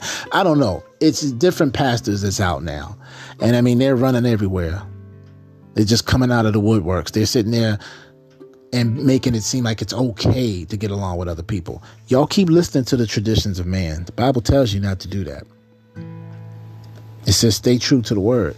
Now, JR is not me. I'm not religious. Okay? I'm not here persecuting any of y'all. Some of y'all, um, I know personally. And I say some because I mean it's people that listen to my show that I know, and it's people all over the world that I don't know at all listening to my show. Who am I? I told you who I am. I told you what I'm about. I told you I have, I'm a sinner just like you. I told you I have problems. I told you I have flaws. So don't don't keep asking me that. Listen to my shows and you'll know who I am. Listen to my shows and you'll know where I'm coming from. Listen closely though. Don't just hear something you don't like and then just run with it like most people do. They filter in what they want. They leave out what's actually most important that's actually being said. That's the problem with folk. They have a short attention span. They don't want to hear. They've heard enough. That's what they say. I've heard enough. No, you haven't heard enough. If you was being persecuted falsely and you was standing before a jury who was going to be the ones to de- to determine your fate, would you want them just to hear enough or would you want them to hear the whole story? Because if you're innocent, right, you want to be tried fairly. You don't want people to get in their feelings because they've heard enough and to say, oh, he's guilty. Let's vote now. No, because then that might be years or life imprisonment. You don't want to be guilty at all. So you want people to hear the whole matter before coming to a conclusion. That's the whole point. It's no different in your everyday to day life, whatever you're doing or whoever you're in, in, a dispute with or whatever your, your disagreements are. You want to get the facts. You want the evidence. And I did a podcast the same month of 2020, which was January. It's actually the same day Kobe died. Go back to that podcast. It's January 26, 2020. I did a podcast called Evidence versus Proof. There's a difference, fam. It's always what can you prove? You could prove that a guy who's guilty was innocent. It's all about the evidence. That's all it's about. Check out that podcast. This is what I try to share with folks is that, you know, just when we think we know it all, we don't know anything. The only thing that we know is that we don't know it all. And I don't know who said this. I don't know if it was uh, uh, someone famous said the first step to wisdom is realizing that you don't know everything. and it was true. We don't. You know, what we think we know is nothing but a drop in a bucket. We're just now, look, modern science is just now catching up to what the Bible's been saying because the Bible was, old. it was older people who wrote it. It was a man that wrote it. These people were, uh, were, weren't as smart. These people were primitive. Man, just insulting the folks of the Bible. Okay? And getting back to what I was going to say earlier about Greek. Bible wasn't written in Greek. The Bible was written and translated from its Hebrew authentic origins, its native tongue. It was translated in the New Testament from Latin into Greek. Okay? The people of the Bible who wrote the Bible were Hebrews. No one wrote the Bible and the New Testament in Greek. So stop saying that erroneously for those of you who are out here teaching people this stuff. And a lot of you always want to go to the Greek translations as if it, it began and ended with the Greeks. It didn't. You want to know something, look it up in the Hebrew. Look it up in the Aramaic. I don't care if it's modern or classic. Get as far back into the Paleo Hebrew that you can so that you will understand these words and then combine them with the Greek in your concordances and your lexicons. Okay, get your Greek lexicon. Use BibleHub.com or Google it. Learn as much as you can. But stop saying, well, the Greek translation for that says this was that word. I don't care what the Greeks say. The Greek were Gentiles compared to the Hebrews. Okay, everything started as the Aramaic, the Hebrew people. Okay, the Gentiles were anybody that was not of Hebrew origin. Okay, Yahusha is a Jew. Okay, the guys in your Bible are Jews. Now, not everyone that had anything to do with it is always a Jew. No, you got some Gentiles that participated. Paul is an actual Jew, but he was born a Roman citizen. So he has origins in Rome, but even though he's a Jew. And one of his most primary languages was Koine Greek. Okay, so yes, he knows the Hebrew language because he is a Hebrew, he's a Jew. But he also knows how to speak Roman. He was the one who was going all over the place And he had Luke, Peter had Mark. So here's the things, man. Y'all got to understand. And you got to get some knowledge of some of this stuff, man. It's a lot to get. And then when I, it, it kind of irks me with these people today who call themselves Hebrew Israelites. Do you know that by default? You think because you're African that you're a Hebrew Israelite? Yet you only use what parts of the Bible you feel are more fitting in narrative for you, while trashing other ethnicities, such as the Caucasian. Listen, I know the Caucasians' hands are not clean. they know that. I know that people um, of color have been abused terribly in history. But guess what? Some of our people have been done by our own people. Other tribes were selling other tribes out to foreigners. So they had a stake in it. You're not getting all of history if you think it's just a white man, folks. Get off of that. At the end of the day, you cut anybody open, their blood gonna bleed the same, unless they're not from this world, or unless there's some form of a hybrid. My point is this it don't matter what color you are. If you're not right within this Bible, if you're not repenting, if you're not getting yourself spiritually inclined and endowed with real knowledge and getting your salvation and your soul right with Yahusha, it ain't gonna matter what color you are, because everybody's the same when they go to hell. Burning, flesh coming off, people screaming. They don't give a damn what color you are down there. Your name is not even in the book down there because your name is blotted out of existence. No one knows who you are. And even though you're next to somebody you won't be paying attention to that because you'll be too busy in your own torment. So get off all this earth stuff y'all on, worrying about the white man and the black man. And we can't stop. We need to cut this black on black stuff out. Y'all will get mad, black folks, when a white man kill you and then scream affirmative action and then turn around and want to be talking about Black Lives Matter. But what are you saying when it comes to your own killing your own? I don't see nobody coming up with no with no solution for that. Stop all this nonsense, hypocrisy, and playing this race card. Because, you know, we can do the numbers. I can get on that level too with it. We can take the Bible completely out of it and we can just do it statistically and talk about what percentages of who was in the prison, but why they don't. You know, we could talk about it all. We can get back on some human stuff right now and we could talk about civil rights movements and all that. But do you know who's behind that? Do you know the do you know what groups of people started all that? And see, everybody that's saying Black Lives Matter, I'm not with the Black Lives Matter movement because they're not about black people. You see what's going on with them right now. These are divisive ways to divide the people, to create racial tension, so that this thing can become more unorderly. And it's being done by on purpose that way. Remember 2 Corinthians chapter 2 verse 11 says that we need to be aware of Satan's devices. Because he has many, many, many ways.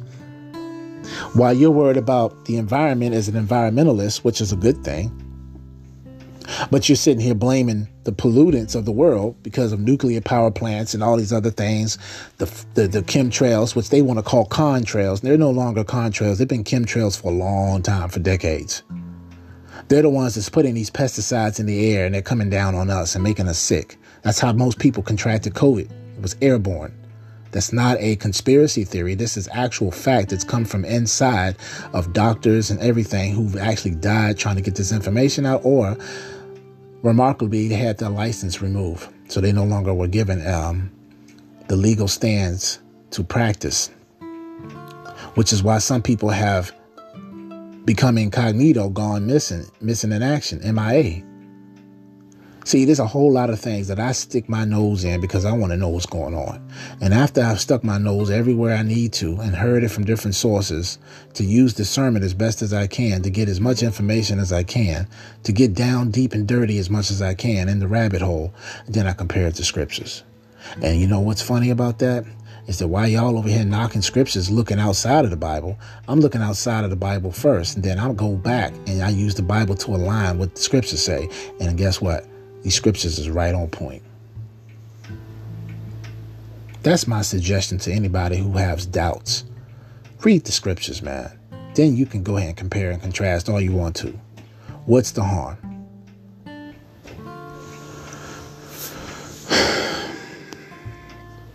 So yeah, John 3:16. We read that in 17 say that God so loved the world that he gave us his only begotten son. So again, hold on. God so loved the world. So he loves the world. He created it. He loves the world. He just tells you not to be of the world. Don't act like they act. Don't be like the, the heathen. Don't be the Babylonian gods worshiping fool that worships idols and graven images and does all these crazy sexual licentious rituals and blood sacrifices and all these other things because now you're giving and paying heed to a false god. Oh, but Jay, the God in the Bible is satanic. Why would he have blood rituals and this and that? Why would he cut goats and things like that? You have to understand spiritual law, family. Even ask the people who don't capitulate to the Bible but understand the spirit world. Ask them. They'll tell you. Blood is power, it's life. There's life in the blood. Understand? Blood is very powerful. It's used in all forms of types of rituals, good or bad. Why? Because there's life and essence in the blood of a person. The spiritual essence and the soul of a person is in the blood. When those lambs, as you call it, were being sacrificed, that was a form of atonement. An eye for an eye, two for two, sin being exchanged for transgressions. Something innocent had to shed its blood for something dirty to be cleansed. That was the exchange. Then when Yahusha came in the flesh, he's called the sacrificial lamb because no longer did they have to, like they did in the Old Testament under the law of the Torah, have to go sacrificing lambs for atonement at altars to cleanse themselves in sin, for they were then found forgiven during those times when they made those sacrifices. It was for t- the atonement of sins, for transgressions made. When Jesus died, he did all that for us by taking on to himself through the whole entire world darkness and sin. His blood was the covenant that was going to be made on our behalf as he interceded on our behalf that you read about in Hebrews chapter 7 verse 24 through 25, right? Which gets to right 20, at 25 when he went through the order of Melchizedek. He also had to be baptized. I mean, he had to be uh, he had to go through everything you see. He, he laid out the blueprint, the baptism, the, the prayer and supplication, prayer and fasting, all the things he did as a human. He wants us to do exactly as he says, how he instructs in the order. That's why it's called the book of instructions before leaving earth. Hence the word Bible. This is why it's called that, and this is why it's reaffirming that in 2 Timothy 3 when you read about it in verse 16 and 17 that this Bible was given to you by the Spirit of God. All scripture is given by the Spirit of God. Some of you call it divine inspiration. That's an English word. That does you no justice. You won't understand it when you hear it. It just say, oh, divine inspiration. But when you do the etymology of the word, right, the ruach emet, when you do that, when you get into the actual word of what that means, it means the divine breath that came from the Lord Himself, the same breath that He breathed into man in Genesis 2 7. I have to give you all more scriptures on what the Bible is telling you when it says God is life. That's not just an expression. Everything you're breathing right now called oxygen, that's the most high. You don't get it. You think that's a figure of speech or an expression. I'm telling you, literally, it's the most high. Y'all just don't get it.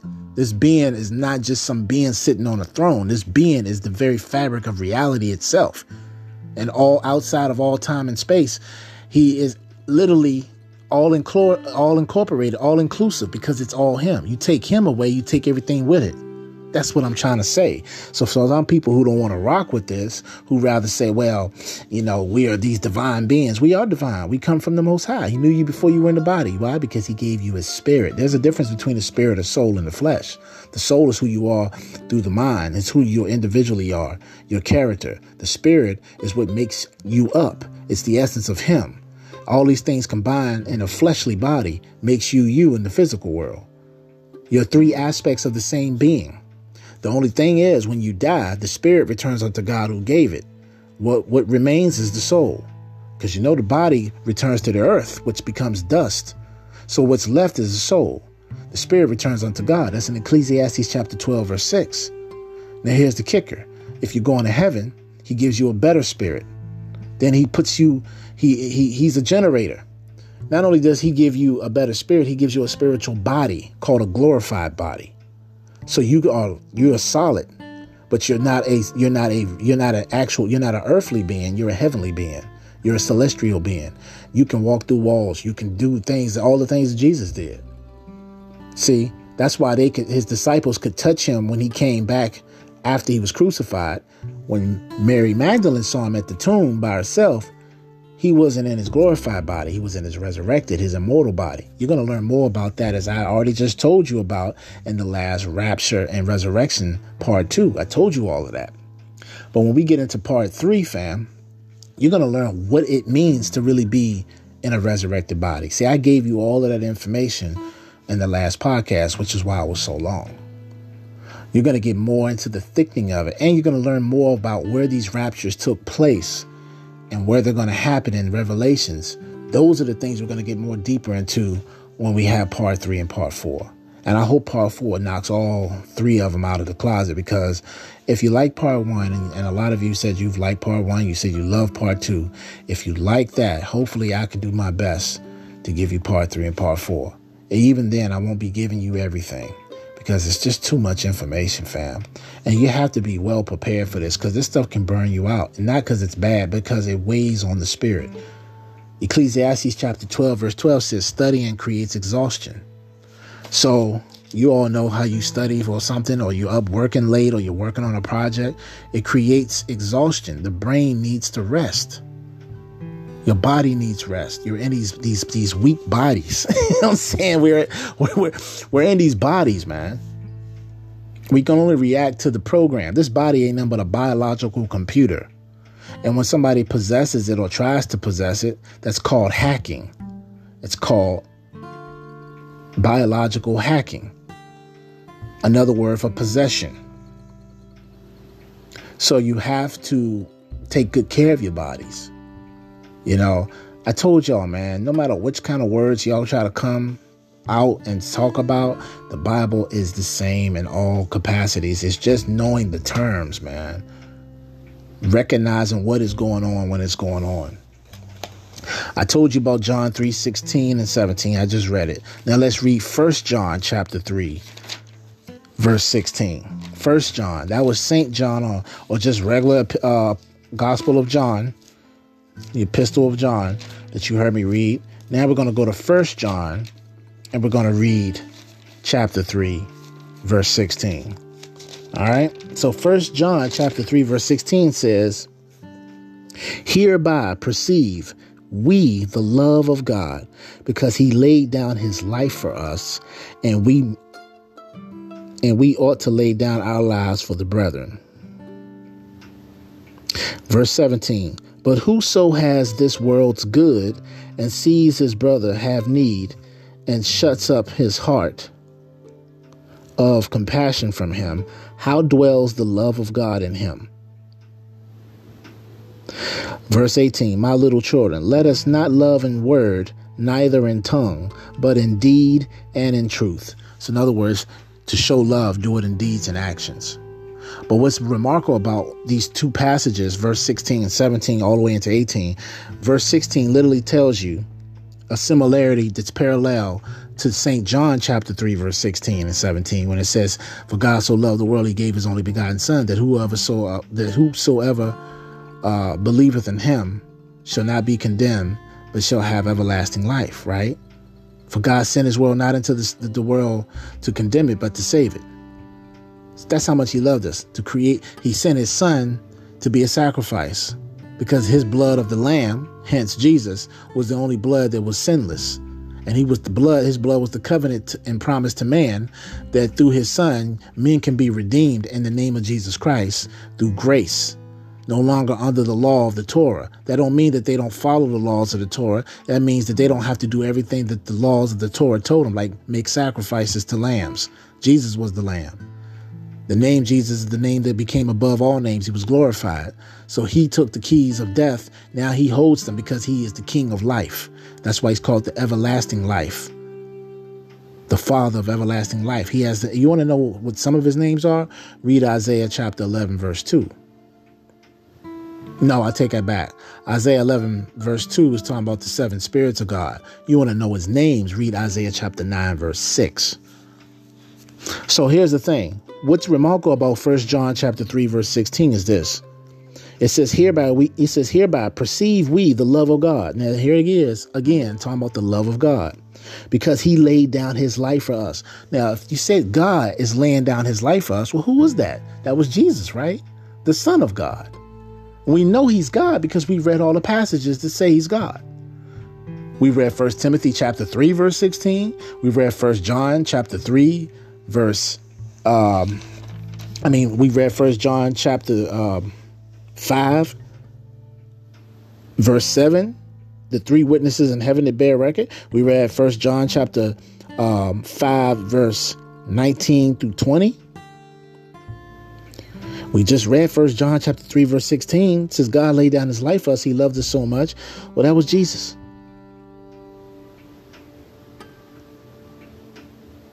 So Oh, in Philippians, Philippians chapter 2, verse 5 through 11, or 5 through 13. How much more proof do some of you all need?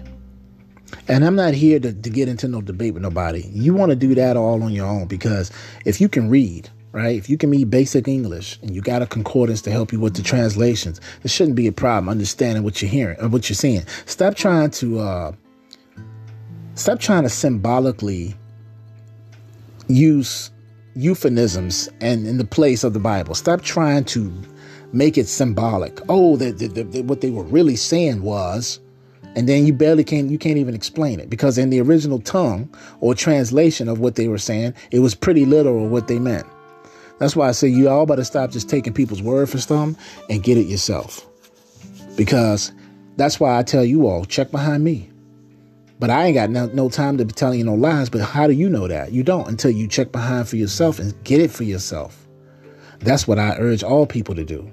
Never just take anybody's word for something um, at face value just because, you know, they seem nice. They sound nice.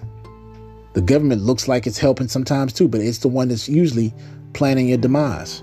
At least the shadow government that's running this government and the people that are in positions of power don't seem to be doing much about it, but following suit. Think for yourself, fam.